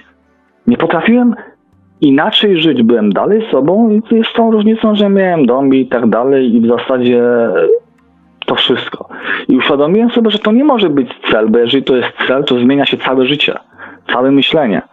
Więc próba wyobrażenia sobie, że zrealizowałem ten cel, kompletnie nic mi nie dawała. To mi dało właśnie do myślenia i szukać gdzieś indziej. I wtedy zrozumiałem, że tym elementem nie jest ta fizyczność, tylko to, czego mi faktycznie po realizacji nadal brakowało, czyli odkrycia tego, co jest najbardziej fascynujące w relacjach między ludźmi, w tym cieple ogniska, w zrozumieniu jednego człowieka w rodzinie z drugim człowiekiem w rodzinie.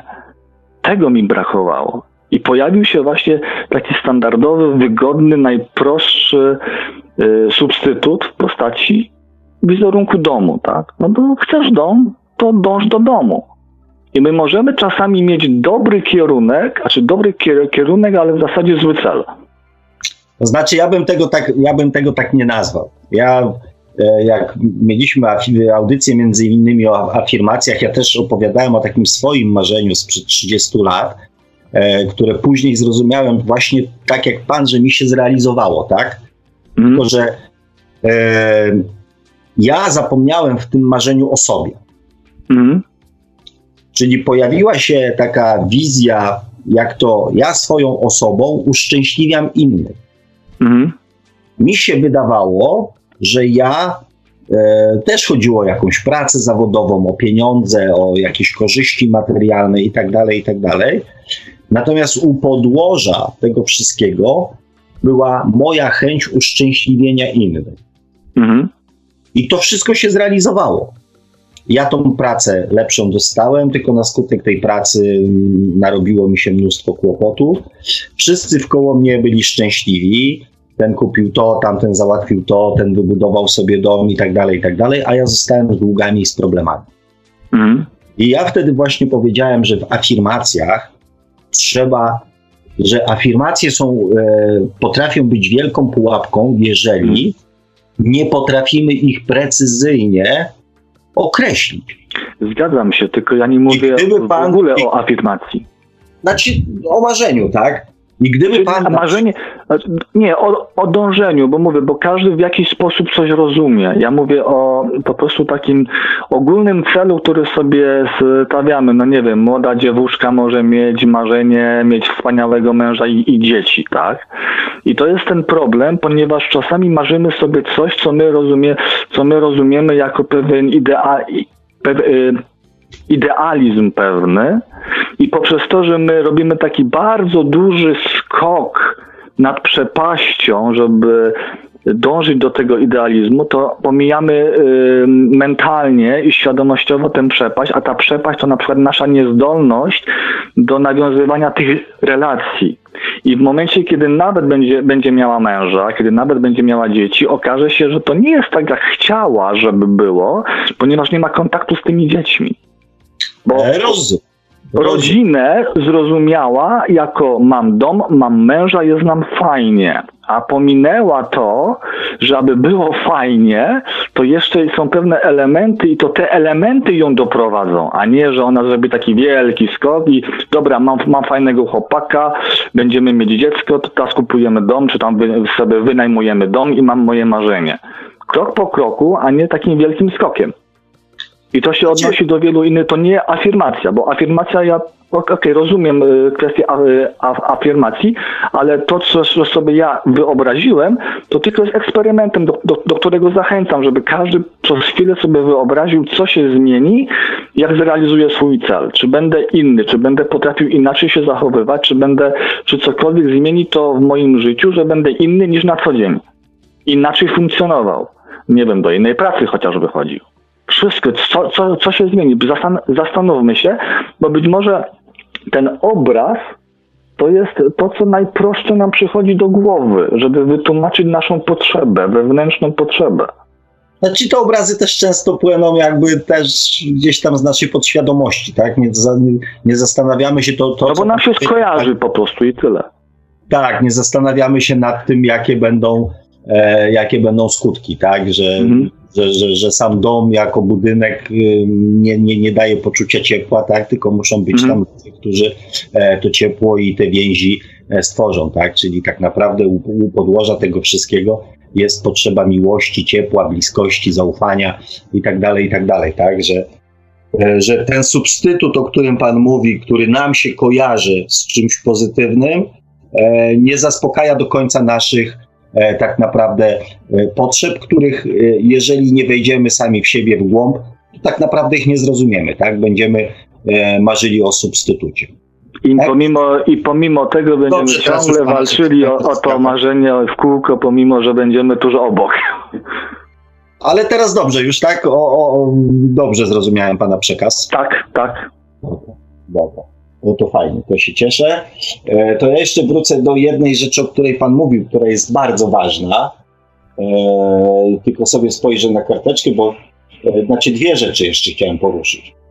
Wspomniał Pan, mm, i to też oczywiście z mojego punktu widzenia bardzo mi przypadło do gustu, ponieważ jest dokładnie tym, o czym ja wspominałem w audycjach, że wszelkiego rodzaju doświadczenia duchowe, telekineza, OB, telepatia i tak dalej, i tak dalej.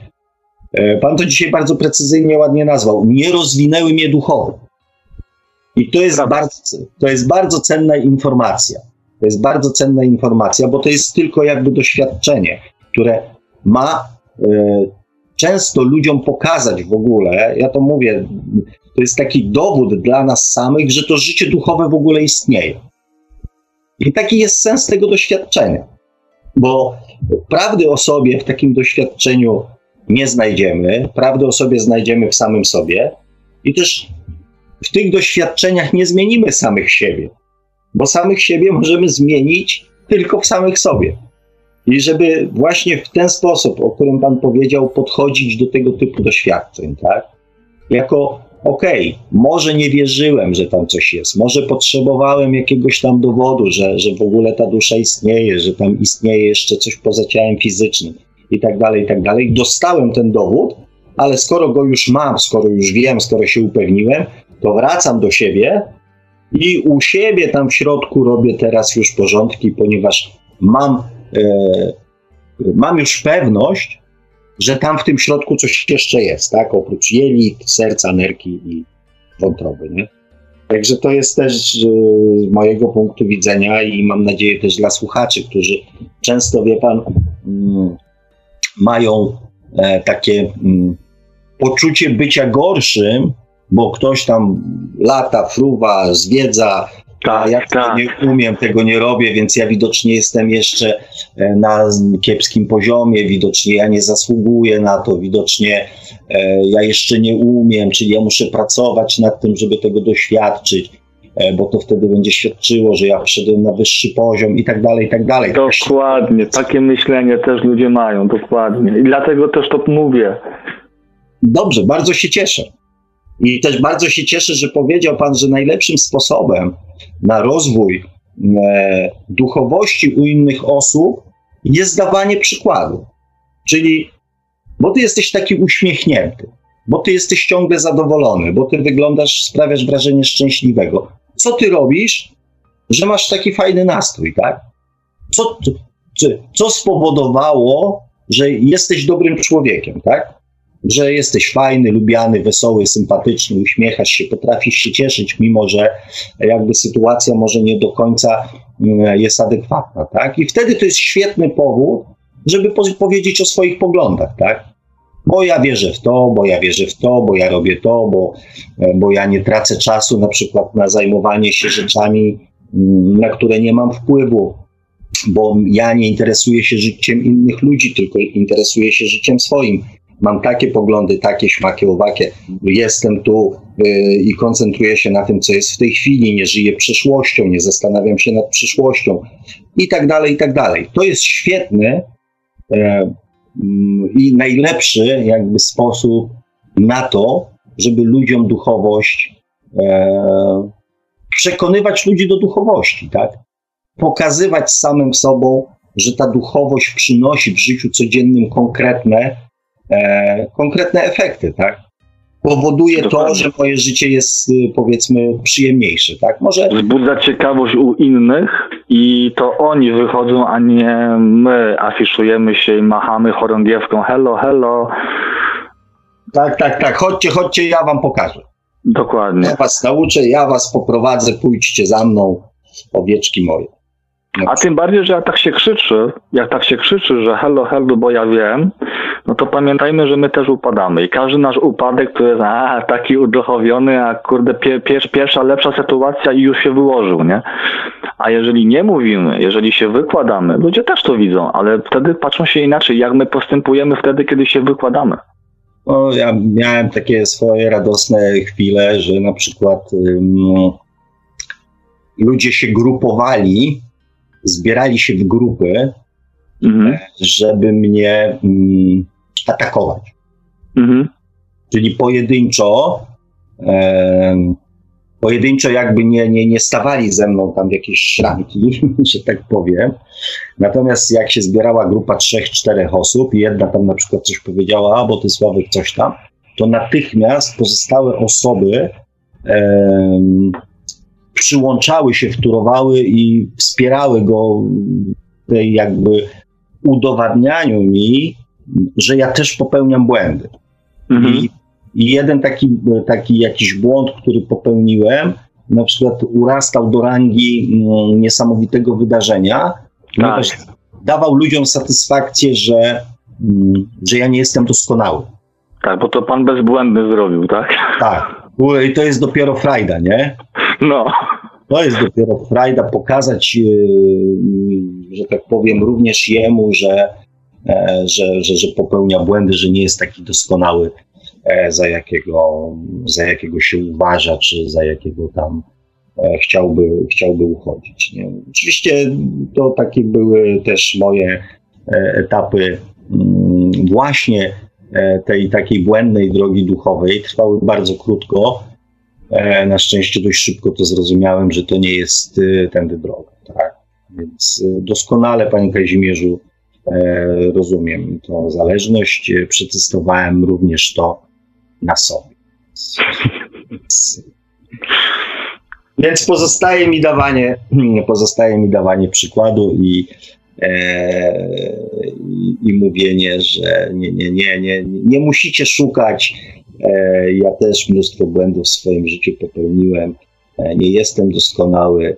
E, tak. Przyznaję się do swoich, że tak powiem, pomyłek, przyznaję się do błędów i jest mi z tym zdecydowanie lepiej. Nie muszę już teraz czekać, aż się ludzie zgrupują i ten jak popełnię błąd, to po prostu mówię sorry. Aż się sępy zlecą, nie?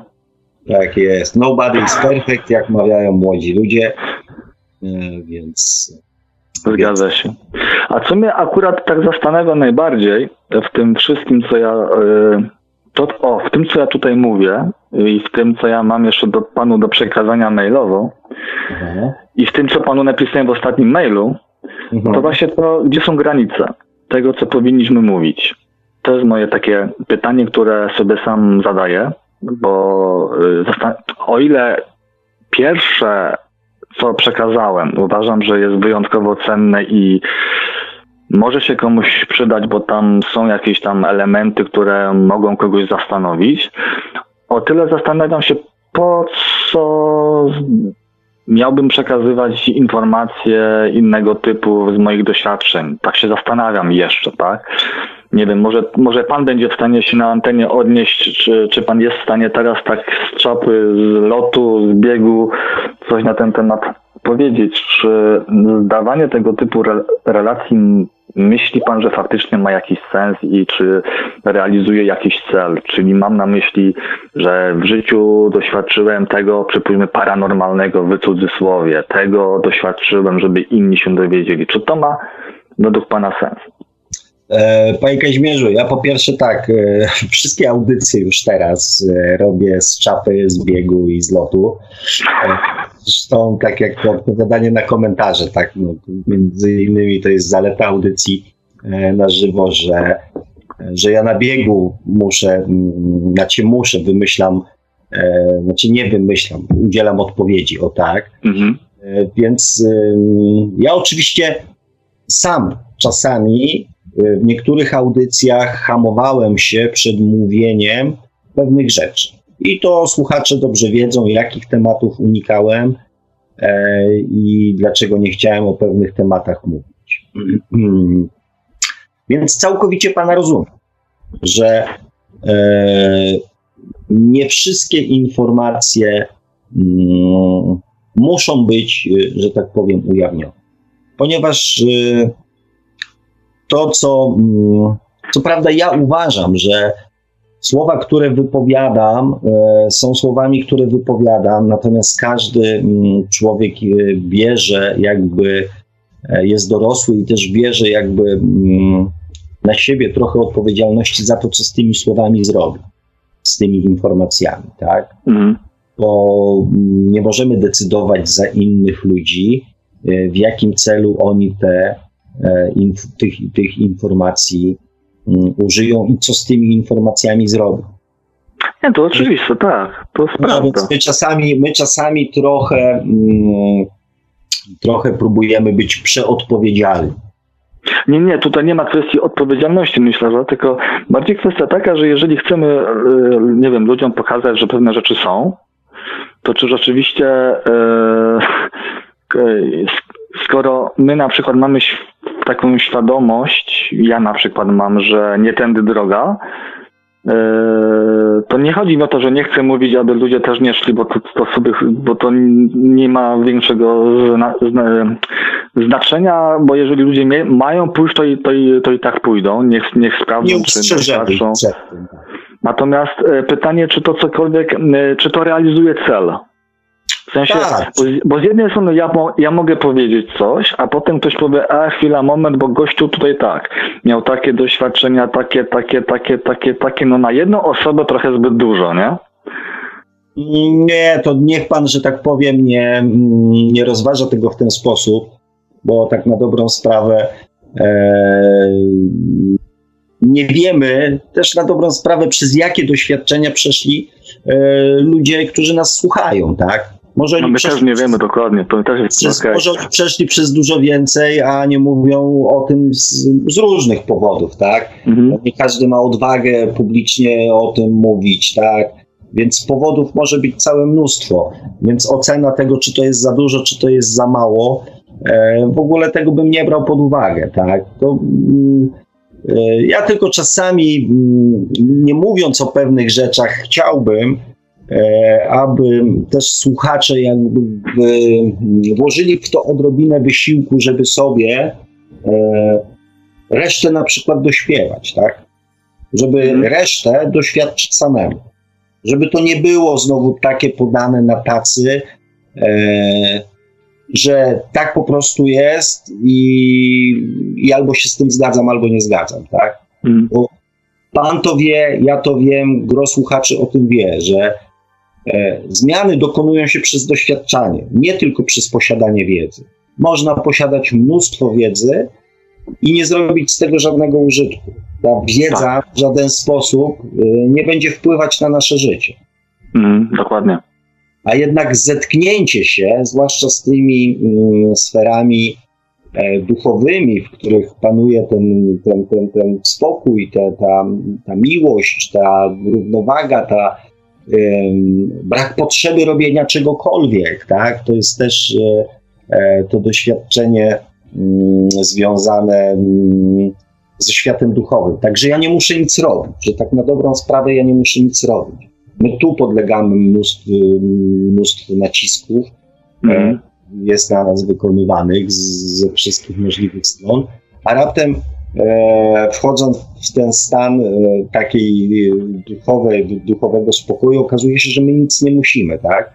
Więc Tak. poprzez takie, do, poprzez takie doświadczenia e, takie doświadczenia zmieniają, e, że tak powiem, nasz, nasz sposób patrzenia, tak? Nie wiedza o tym, że tak jest, tylko Mhm. takie doświadczenia. Więc e, ja jestem za tym, żeby dawać dowody, żeby mówić, ale żeby to były też informacje, które e, będą e, trochę mobilizowały ludzi do tego, żeby spróbować zrobić to samemu. Tak? Żeby pewnych rzeczy e, spróbować jakby przepuścić przez samego siebie, chociaż się otrzeć o to, bo ja wierzę, że każdy człowiek jest w stanie to zrobić. Tak, dokładnie, dokładnie. Dlatego też trochę się zastanawiam, ale to już, e, dobra, to inne rzeczy na maila, to wyślę na maila, inne rzeczy nie, nie ma sensu tutaj dyskutować na antenie. E, To może tak, tak finalnie jeszcze jedną rzecz tylko dopowiem na marginesie.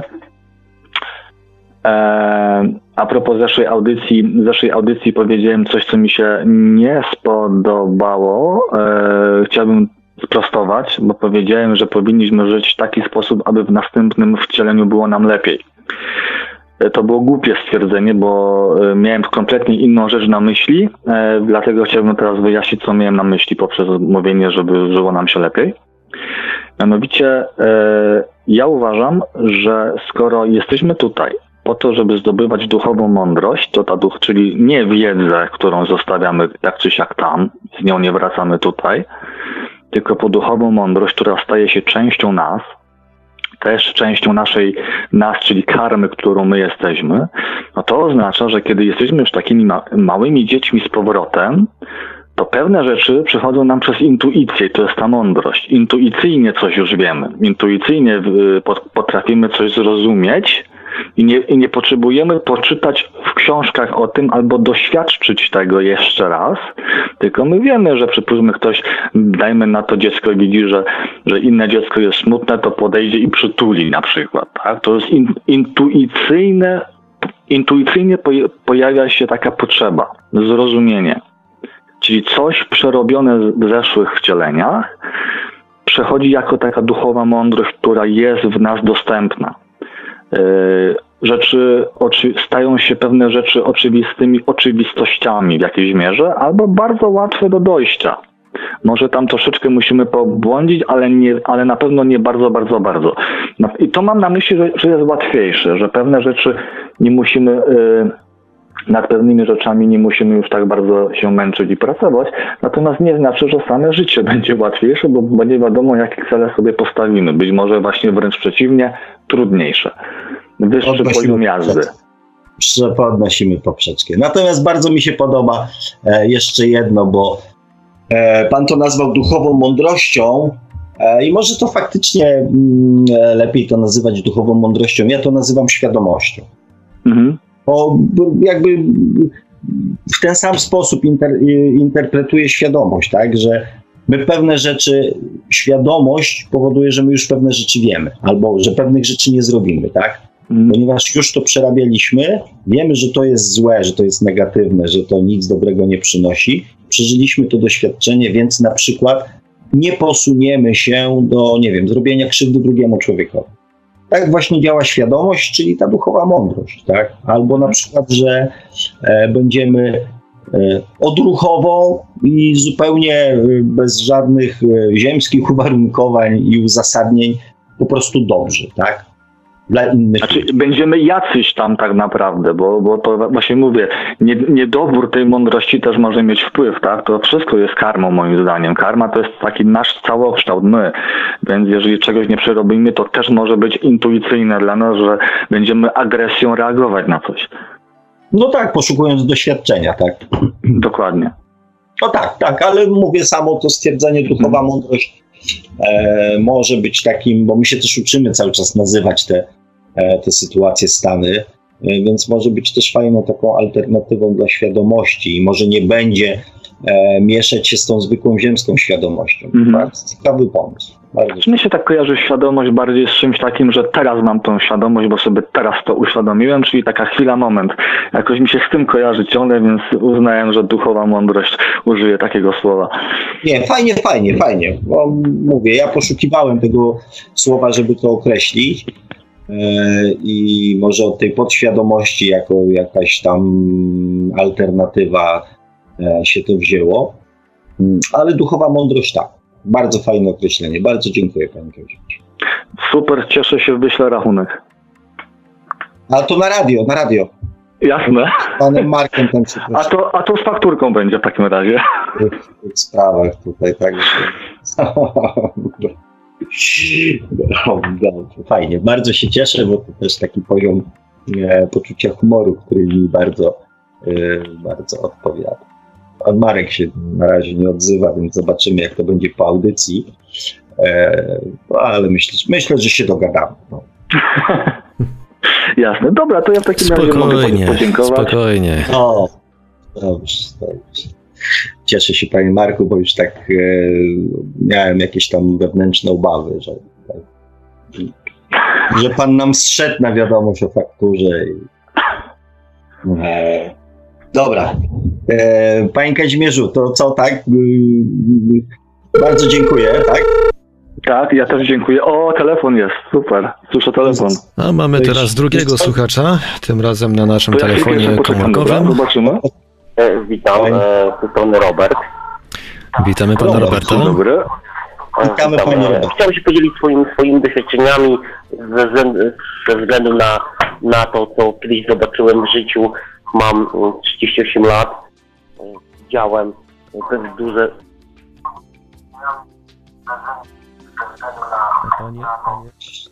Jestem, jestem, panie Robercie, słuchajmy się może na czas rozmowy tylko przez telefon, bo w radiu będzie opóźnienie. To ja może, to ja może teraz zwolnię linię jeszcze, bo może ktoś będzie chciał się dodzwonić. Nie, jest, nie będę wywoływany, to zostawiam tutaj pana, który Nie, nie, dzwoni. nie prosimy bardzo panie Dobra? Kazimierzu, może pan coś jeszcze doda w międzyczasie. Jest. Więcej w kupie siła, im więcej osób uczestniczy, tym jest zawsze ciekawiej. Dobra, proszę bardzo. Tak, Dobra, to słuchamy w takim razie.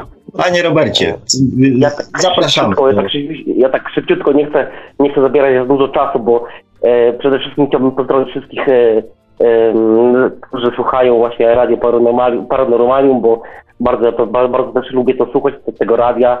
Także jest mi bardzo miło, że mogę z Panem rozmawiać. Powiem tak od początku, tak może troszeczkę z innej strony, e, bo moje życie polegało na tym, że patrzyłem zawsze e, realnie na świat i nigdy nie widziałem czegoś takiego mm, że w ten sposób, że po prostu e, nigdy nie chciałem uwierzyć w jakieś duchy, jakieś inne takie rzeczy, jakieś takie, tak, dopóki samego mnie tego nie, po prostu nie spotkało. Od, od czego mogę zacząć? Ym, zacznę od tego, gdy miałem 12 lat, razem z, swoim bratem e, robiliśmy sobie taką imprezę, taką zwykłą imprezę sylwestrową. E, Po prostu chcieliśmy spędzić sobie w su- w sumie taki, taki fajnie czas, także e, no to zrobiliśmy sobie zakupy. Wcze- Wyszliśmy Wcześniej pan zaczynał, panie. Robercie. Słucham? Wcześniej pan zaczynał w wieku 12 lat. Tak, taka impreza typowa, taka, takie, takie, e, że tak powiem, piccolo, tak, takie, takie inne Ja, sprawy. ja oczywiście Także, żartuję, bo czuję, że pan troszeczkę taki jest, e, chyba troszeczkę spięty. Proszę się nie denerwować, tu sami swoi są. Także. mm, Tak, to jest prawda, to jest prawda. Więc i wiem, co to, wiem, co to zna, zna, znaczy ten stres. dokładnie. Nie Tak. ma się czego bać. Dziękuję, dziękuję, dziękuję, że e, mm, troszeczkę mnie pan uspokoił, bo to wiadomo, ten człowiek jak rozmawia, to na pewno nas słuchają e, i słuchacze i człowiek ma ten stres, a, a, a, każdy ktoś chce, że tak powiem, coś ciekawego odpowiedzieć od siebie, e, że tak powiem, coś, co, co w życiu przeżył, prawda, mm, mnie spotkało coś takiego niesamowitego, gdzie nigdy bym sobie nie uwierzył tego, że jakbym tego w życiu nie, że tak powiem, nie zobaczył, to bym po prostu nie uwierzył. Dobrze, że świadkiem był tak samo mój brat tego właśnie tego, tej sytuacji, bo teraz rozmawiamy e, o, pewnie o innych rzeczach, ale ja chciałem się podzielić taką sprawą, e, że po prostu spotkało nas coś takiego niesamowitego. Wyszliśmy z domu, sprawdziliśmy wszystkie okna, wszystkie drzwi, e, wszystko, co tylko mogło być, że tak powiem, być sprawdzone. E, I poszliśmy, zrobiliśmy zakupy, my mogliśmy sobie zrobić, zrobiliśmy zakupy, przychodzimy, w domu wszystkie kwiatki były, że tak powiem, powywracane, e, rodzice byli daleko, że tak powiem, na swojej imprezie, nikogo w domu nie było i to mnie właśnie zaskoczyło, także dzwonię dlatego do Radia Paranormal, Paranormal, Paranormal przepraszam, że się troszeczkę zająkałem, ale e, właśnie takie coś, co, co człowiek nie po- nie potrafi tego zrozumieć, em, ani ani wytłumaczyć, jak to się mogło zdarzyć, prawda?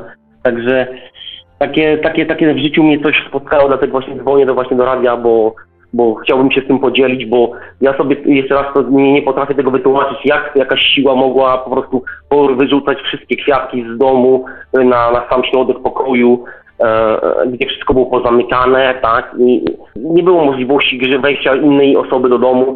To, to takie coś po prostu, ingerencja jakiejś takiej nie wiem, czegoś niesamowitego, no to dla mnie to było właśnie takie dosyć e, dziwne, tak? Chciałem się z tym właśnie podzielić ze słuchaczami. E, po prostu siła wyjścia. A był tak? jakiś Znaczy, dalszy, był dalszy ciąg? Był dalszy ciąg tego? Był mm, coś się jeszcze więcej działo po E. waszym powrocie? Powiem tak, to, bo to jest e, akurat mieszkanie moich, ja teraz już mieszkam, nie mieszkam e, z rodzicami, bo to jest mieszkanie moich rodziców. Zawsze, odkąd pamiętam, jak byłem małym dzieckiem, zawsze coś się w tym mieszkaniu działo. E, jakieś zawsze jakieś, jakieś, jakieś, jakieś po prostu wypadania, jakieś, e, nie wiem, bodajże, em, no cóż mogę powiedzieć, jakieś kieliszki spadały, jakieś, jakieś szklanki wypadały, e, e, e, no cały czas coś się działo w tym mieszkaniu i tak właśnie dla ciekawostki podzieliłem się z tą, tą, tą właśnie taką ciekawostką z najbliższą sąsiadką z naprzeciwka z bloku, e, czy z naprzeciwka, z naprzeciwka mojego, mojej klatki, mojego, mojego mieszkania i sąsiadka też miała takie właśnie sytuacje. Później podzieliłem się tą, tą, tą właśnie informacją z sąsiadem z góry i też miał takie właśnie też, takie różne dzi- dziwne rzeczy.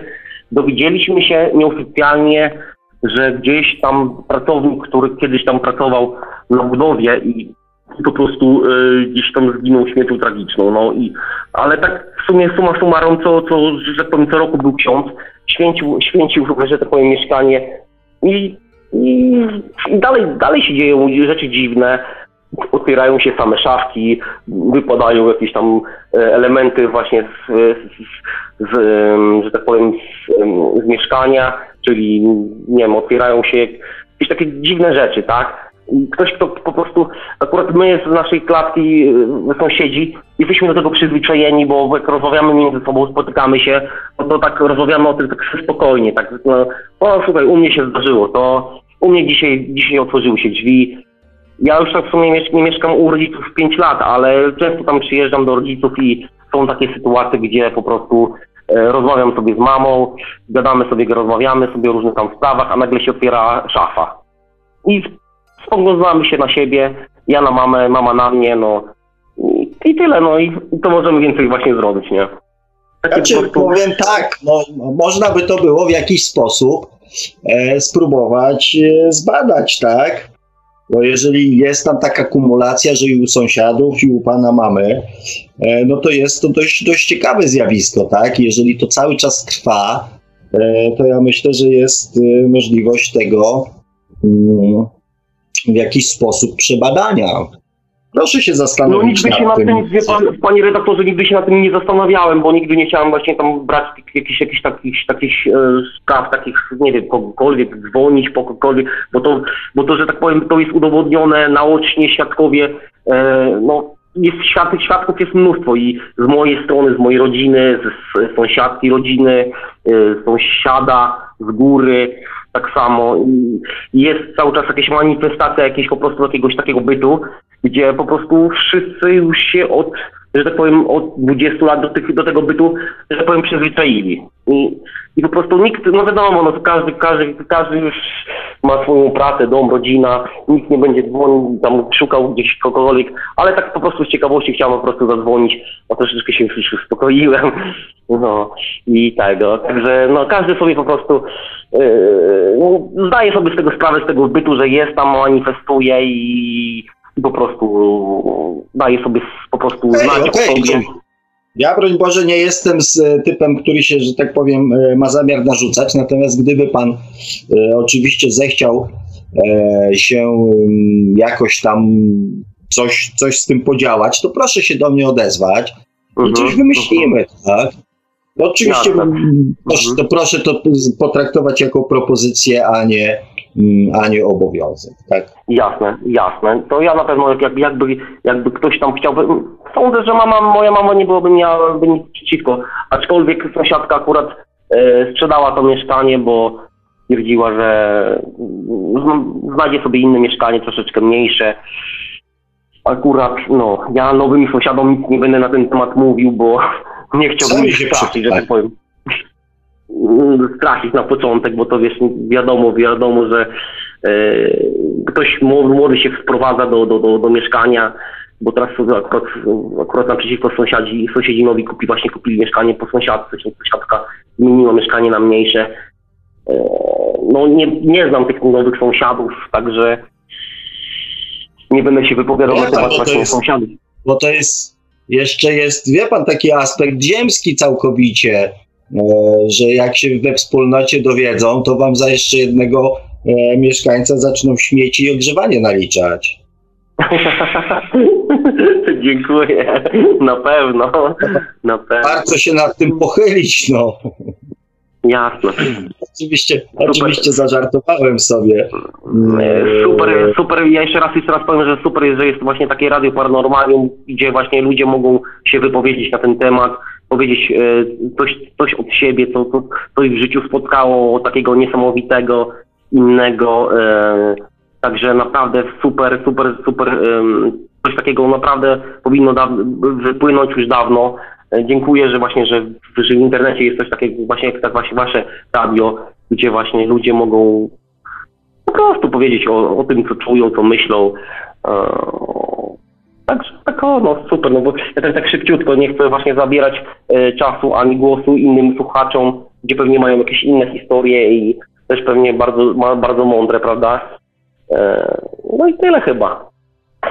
Fajnie, panie Robercie, bardzo dziękuję, bo ja dziękuję za to, że pan się chciał z nami podzielić e, swoimi mhm. doświadczeniami. Im więcej nas jest, im więcej się na ten temat mówi, tym może z czasem przestanie to być traktowane właśnie jako paranormalium i pan Marek będzie musiał zmienić e, nazwę, e, audycji, nazwę radia na Radio Normalium, więc... E, bardzo, bardzo, bardzo fajnie, bardzo fajnie mi pan to mówi. W tym, Super, w tym, się w tym kierunku zmierzamy i mhm. dzięki też takim telefonom i dzięki takim osobom mam nadzieję, że to z czasem będzie. Ja się tak spróbuję Dziękuję jeszcze raz, jeżeli można. Pozdrawiam, mhm. Dziękuję jeszcze raz, pozdrawiam wszystkich właśnie słuchaczy i pana i dobranoc, miłej nocy życzę. Dobranoc, dziękuję bardzo. Dziękujemy bardzo. Dobranoc. Ja może tak się tutaj wtrącę jeszcze odnośnie tego, co tutaj słuchacz powiedział. Słychać mnie w ogóle? Nie. A, jestem, dobra. E, e, bo mnie tak trochę zastanawia, bo myślę, że o takich też rzeczach warto mówić e, z mm, kilku powodów, bo może ktoś, może się okazać, że gdzieś tam, w takich właśnie miejscach, w których takie rzeczy się dzieją, no będzie mieszkał ktoś, kto będzie bardziej taki, mm, powiedzmy, domyślnie, w domyślnej konfiguracji zdolny do, do, do przyciągania tego typu różnych bytów. I może się okazać, że, że, że ta osoba będzie w tajemnicy zachodzić w głowę, co się z nią dzieje, dlaczego ona tego doświadcza. Myślę, że warto o tym mówić. Natomiast no, pro, problemem jest to, jak, jak dać jakieś rozwiązania, czy, czy, czy jakieś, jakieś rozwiązania w sytuacji, kiedy tylko się słyszy opowieść, tak? Bo to, to akurat z doświadczenia, yy, pomimo, że takie jedno mam, to jednak nie byłbym na tyle odważny, aby mówić, co w takiej sytuacji należy zrobić, bo, bo specjaliz- za, za specjalistę się nie uważam. Natomiast być może ktoś taki jak powiedzmy ja by się tam właśnie znalazł i, i od samego dziecka miałby jakieś problemy związane z, z, z przyciąganiem tego typu dziwnych e, e, bytów i, i, takim dziwnym samopoczuciem, odczuciami i tak dalej. Więc może, może gdyby słuchacz jeszcze chciał, to mógłby się tam pointeresować po znajomych troszeczkę więcej, bo może coś faktycznie można zdziałać i przy okazji komuś tam pomóc. No, A to jest temat rzeka, to jest temat taka rzeka, że, że, że, że ciężko to w ogóle omówić przez telefon. E, panie Kazimierzu, no ja dlatego też e, jakby wspomniałem o tym, że jeżeli mhm. byłaby e, wola, to jestem oczywiście jak najbardziej za, żeby mm, coś z tym mhm. faktem zrobić, tak? Bo, bo Dokładnie. A tym bardziej, że jako jest częścią z tej audycji właśnie świat to świat oczami duszy jeszcze było, jeździ, jak, jak, jak, jak to było dziecka, dziecka, to, to, to, świat było dziecka to jest jakby ten drugi mój, drugi mój. Właśnie, właśnie, jako, że też to pan prowadzi, to też warto zwrócić uwagę, że jak ktoś takie doświadczenia ma, warto, żeby się podzielił, chociażby ze względu na to, że dzieciaki mogą widzieć coś więcej i to one mogą na tym najbardziej ucierpieć w sumie, więc jeżeli my zaczniemy mówić, to być może będzie to pomocne dla tych młodszych. No i też jakby mm, sposób mm, manifestowania się tak tej, e, tej, tej, tej, tego bytu jest taki dość mm, no powiedzmy dziwny, tak, bo, bo, bo nie jest stricte pozytywny, jest raczej negatywny. Mhm. Nie wiadomo, jakie są tam dalsze, dalsze pomysły na to. No ale mhm. jakby nie, nie, nie w naszej mocy to w tej chwili jest, żeby e, w tym kierunku coś działać. Ja swój akces zgłosiłem. Jeżeli będzie zainteresowanie, to. Może w mojej okolicy to się też przyłączy. O, no to jakby coś będziemy w kontakcie, panie Kazimierz. No pewnie. E, kochani, oczywiście potrzebujemy takich e, informacji. E, też między innymi mm, to, co pan Kazimierz wspomniał o świecie oczami dziecka ponieważ nie wiedząc, że takie rzeczy się mogą wydarzyć, e, możemy się czuć, gro ludzi może się czuć nieswojo, albo faktycznie e, myśleć, że nie wiem, sfiksowało, zwariowało, że ma problemy psychiczne, e, chodzić po lekarzach i tak dalej, i tak dalej. Więc warto mówić, dawać relacje, że takie rzeczy się dzieją, żeby po prostu ludzie mieli tego świadomość, tak? I to jest kolejny aspekt y, poszerzania tej naszej e, świadomości, również tej ziemskiej, tak? Więc dzwońcie, piszcie, informujcie. za co, do, do czego Was namawiam. Zapraszam i z góry mm, oczywiście jak najbardziej dziękuję. Dokładnie. Dobrze, to może ja akurat zwolnię e, linię, bo ja dzwonię na stacjonarny, a może ktoś chce właśnie na stacjonarny zadzwonić, bo ma darmowe, tak jak ja, to może y, jak zwolnię, to zachęcę, żeby no to ktoś może się dzwonić do woli. Mamy możliwość e, dołączenia teoretycznie nawet około 20 osób do rozmowy. Poważnie? No bo to jest, Tak, realiza- fajnie, to, to jest realizowane okej. przez Skype'a i po prostu Skype umożliwia podłączanie takiej ilości właśnie osób e, do rozmów grupowych. Czyli kilka osób może na stacjonarny dzwonić? Tak, jak najbardziej. Okej, okej, no, to, to, no to się nie czuję y, zapycha, zap, zapychaczem łącza. Pan Marek jest mistrzem wielu dziedzin. Nie, nie, ja podziwiam, naprawdę. Niech pan mi wierzy, ja też od samego początku. E, I jak pan Marek coś mówi, to e, ja, że tak powiem, nie dyskutuję. Mówię, skoro można, to znaczy, że można, a skoro nie można, to znaczy, że nie można. Ja mam do, do pana Marka pełne zaufanie Mhm. w tej kwestii. Muszę Bardzo- kiedyś sfotografować tą kablologię, jaką ja tutaj mam w studiu się. Jak to zobaczycie, drodzy słuchacze, to przynajmniej niektórzy, a myślę, że większość złapiecie się za głowę, że to da się w ogóle to ogarnąć. Że to działa, tak? To No, działa. podłączane to do tego, tamto do, tam, do tamtego, jakoś to jakoś działa. I nikt nie wie jak. Od 60, od 60 e, że tak powiem, audycji, e, przynajmniej moich, działa bez e, zarzutu, a jeżeli jakieś problemy się pojawiają, to tylko i wyłącznie e, w kwestii mojego internetu, tak. Żadnych innych problemów do tej pory nie mieliśmy. E, No dobrze, kochani, to może Panie Kazimierzu, ja bym wrócił do czytania może tych komentarzy, bo trochę mi tego jeszcze zostało. Mhm, jasne. Nie wiem, co tam y, pan y, Marek mi tutaj jeszcze w międzyczasie e, podesłał. Mm, Także, panie Kazimierzu, dziękuję za dzisiaj. Jesteśmy w tak zwanym kontakcie. Ja się nie mogę doczekać tego doświadczenia. e, Ja ja się przygotowuję już.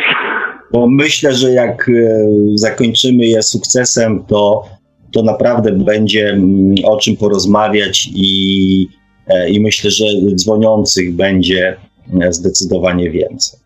Tak, dokładnie. Dobra, to y, moi drodzy, ja jeszcze sobie pozwolę w następnych audycjach prawdopodobnie podzwonić, aby zachęcać i motywować innych, a na dzisiaj bardzo dziękuję wszystkim. Dziękuję panu Markowi, dziękuję panu Sławkowi i do usłyszenia.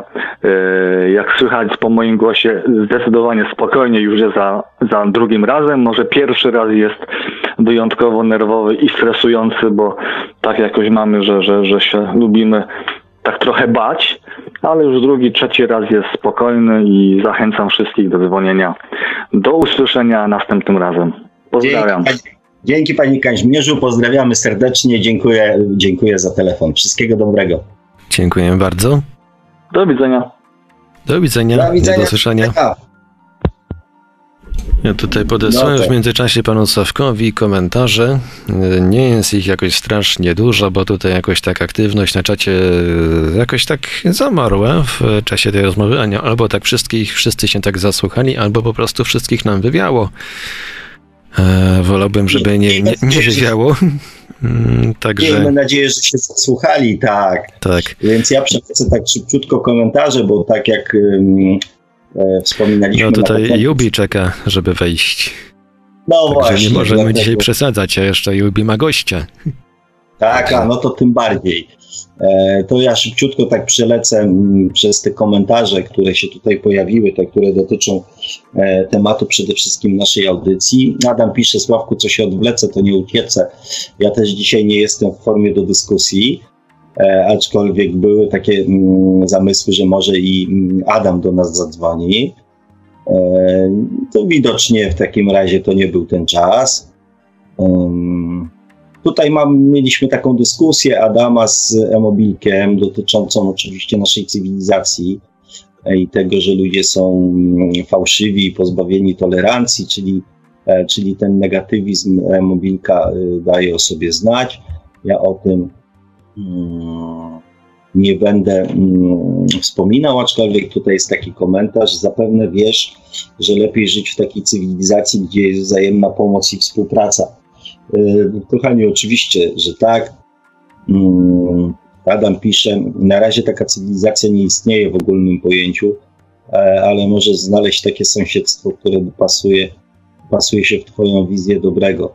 Serio, jest aż tak źle, yy, że nie znajdziesz y, wdzięczności. Ja myślę, że tutaj, mm, że tutaj to jest po prostu y, ze strony mobilka taka forma mm, trochę wsadzania kija w mrowisko i, i prowokowania ludzi do, e, do dyskusji na ten temat. I okej, okay, no. Radek pisze, mm, to jest też nowa postać chyba tutaj u nas y, w audycji. E, ja miałem sny prorocze i to nie jeden co fakt to fakt, nie miałem lekkiego dzieciństwa mm, z patologicznym ojcem. E, w Radku, ja oczywiście, że tak powiem, zawsze, mm, zawsze współczuję, tak, jeżeli ktoś mówi o swoim dzieciństwie, o pamięci swojego dzieciństwa i, e, i tym, że nie było fajne. Natomiast e, też pamiętaj o tym, że Najprawdopodobniej, gdyby nie Twoje dzieciństwo, które z duchowego punktu widzenia wiemy, że sami sobie wybraliśmy rodziców, e, na pewno nie byłbyś tym człowiekiem, którym jesteś e, dzisiaj, tak? E, a gdybyś zechciał zadzwonić do nas i troszeczkę nam o swoich snach powiedzieć, co się sprawdziło, co się nie sprawdziło, jak to wyglądało, czego dotyczyło, to oczywiście ja ze swojej strony i słuchacze e, będziemy Ci bardzo wdzięczni. E, Matrix pisze, e, gdyby nie internet, to byłoby to samo. Szukajcie, a znajdziecie. No zdecydowanie, znaczy ja, ja nie tylko ja jestem przekonany, że internet bardzo mocno wpłynął na rozwój naszej świadomości, na, na, na, na rozwój e, ogólnie takiej świadomości ludzi, ludzkości, e, na, na, na, wiele przeróżnych zmian, więc e, ja uważam, że bez internetu byłoby e, dużo trudniej. Radek pisze, mm, pewnie, że byłoby gorzej. Teraz mamy komputery, mamy co robić, nie jest nudno no mamy dostęp na pewno do dużo mm, większej ilości możliwości, wiedzy, więc y, bez wątpienia, mm, bez wątpienia moim zdaniem jest lepiej. E, Matrix pisze mm, proste, nie chcę być niewolnikiem i robić z kogoś niewolnika. Bardzo słusznie. Mych zasady nie czyń e, drugiemu, co tobie niemiłe i myślę, że jest to, e, gdybyśmy chcieli zasady naszego postępowania spisać w kilku zdaniach, to to, to zdanie mm, znalazłoby się na pewno na tej liście. Mm, Jubi pisze, o, Jubi pisze, cześć, cześć Jubi. E, Matrix pisze, mm, informacje dla dzwoniącego, kołatanie serca, lęki, napady, wymioty, poty, jelito drażliwe, z snem polecam sporo potasu, magnezu oraz meliskie, plus kompleks witamin, papierosy i piwko do odstawki. Um, oczywiście jest to jakby jedna, jedna z form zaleczania objawów e, i jedna z form zaleczania objawów, tak? Natomiast o e, znalezieniu przyczyn i rozwiązania um, problemu u źródła jego powstania myślę, że z panem Kazimierzem tutaj dość, e, dość dużo, że tak powiem, porozmawialiśmy. E, Piotr pisze tak, żeby poznać dobro, trzeba znać zło. Ponieważ ja z Piotrem dość dużo na ten temat rozmawiałem, więc pozwolę sobie, pozwolę sobie to mm, rozwinąć, bo całkowicie się z tym zgadzam, tak? My często E, chcielibyśmy wy, wyeliminować mm, zło z naszego życia, e, natomiast życie na Ziemi jest spolaryzowane, tak? e, i człowiek w swojej naturze nie akceptuje czegoś takiego, że zrób to, bo to jest dobre. Człowiek w swojej naturze potrzebuje sprawdzić. A żeby sprawdzić, zrozumieć i docenić, musi zrozumieć również zło, żeby móc docenić e, i zrozumieć dobro. Także ja się całkowicie tutaj z tą e, myślą zgadzam. Matrix też pisze sprawiedliwość, e, nie prawo. No, to jest następna, myślę, z głębszych myśli, które e, na tej liście praw powinny się znaleźć. Sprawiedliwość, nie prawo. Natomiast e, prawo ist będzie istniało do tego momentu, dopóki ludzie nie będą e, rozumieli, czym jest sprawiedliwość. Tak? Do tego momentu, kiedy ludzie będą się kierowali prawem Kalego, czyli tym prawem, e, kiedy ja mm, ukradnę krowę, to jestem mądry i cwany, a kiedy ktoś mi ukradnie krowę, to jest złodziejem, a ja jestem biedny i pokrzywdzony, to do tego momentu prawo będzie musiało istnieć, żeby mm, normować chociażby ludzkie zachowanie. Tak? Natomiast ja też jestem za tym, żeby sprawiedliwość zastąpić, żeby sprawiedliwością zastąpić prawo. E, tutaj mam jeszcze jeden komentarz Darka Wójcika ze Skype'a. Mam wrażenie, że świat pędzi do przodu, bazując na rywalizacji, a z drugiej strony jedyna rozsądna i przyszłościowa opcja jest, przyszłościową opcją jest kooperacja. Zakładając, że to jest właściwa droga, dlaczego e, jest jak jest i wszyscy się na to zgadzamy i bierzemy w tym szaleństwie e, udział.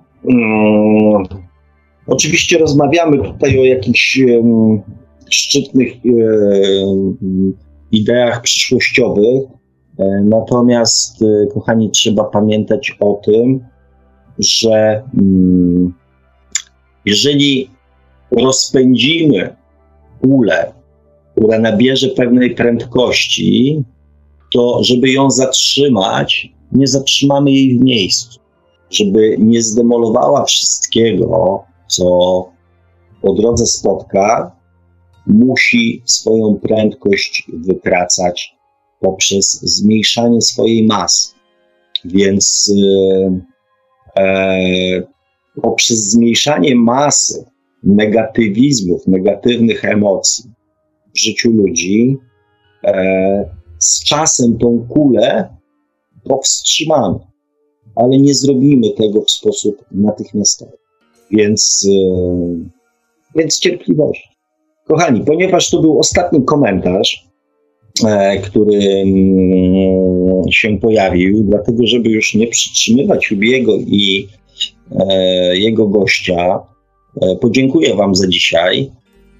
Było jak zwykle bardzo fajnie. Cieszę się z nowych osób podczas dyskusji, cieszę się z nowych dzwoniących.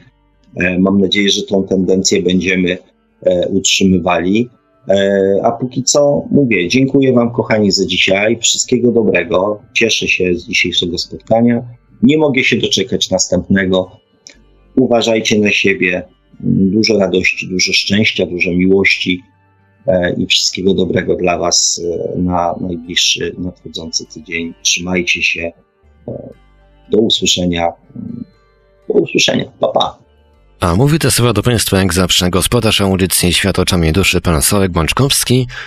Tradycyjnie e, tych z Państwa, którzy chcą zgłębić swoją wiedzę na tematy świadomościowe, bądź e, poszukać jakichś ciekawych spostrzeżeń, refleksji itd., tak zachęcamy do sięgnięcia po książkę pana Sławka Czy można szukać przeznaczenia, czyli po co człowiekowi dusza, do polekowania fanpage'a który nazywa się na Facebooku tak samo jak książka, czy można szukać przeznaczenie. Najłatwiej ten fanpage znaleźć e, wpisując nazwisko pana Sławka, oczywiście w wyszukiwarce. Um, no, także zachęcamy do zasubskrybowania kanału pana Sławka na YouTube, który z kolei nazywa się tak samo jak nasza audycja, czyli Światło oczami duszy.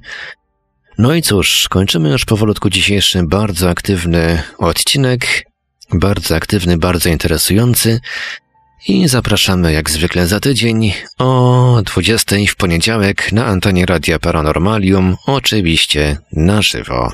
Audycję jak zawsze ostry technicznie obsługiwał Marek Sękiewelios, Radio Paranormalium, paranormalny głos w Twoim domu, dobranoc i do usłyszenia w kolejnym odcinku. Produkcja i realizacja Radio Paranormalium. Www.paranormalium.pl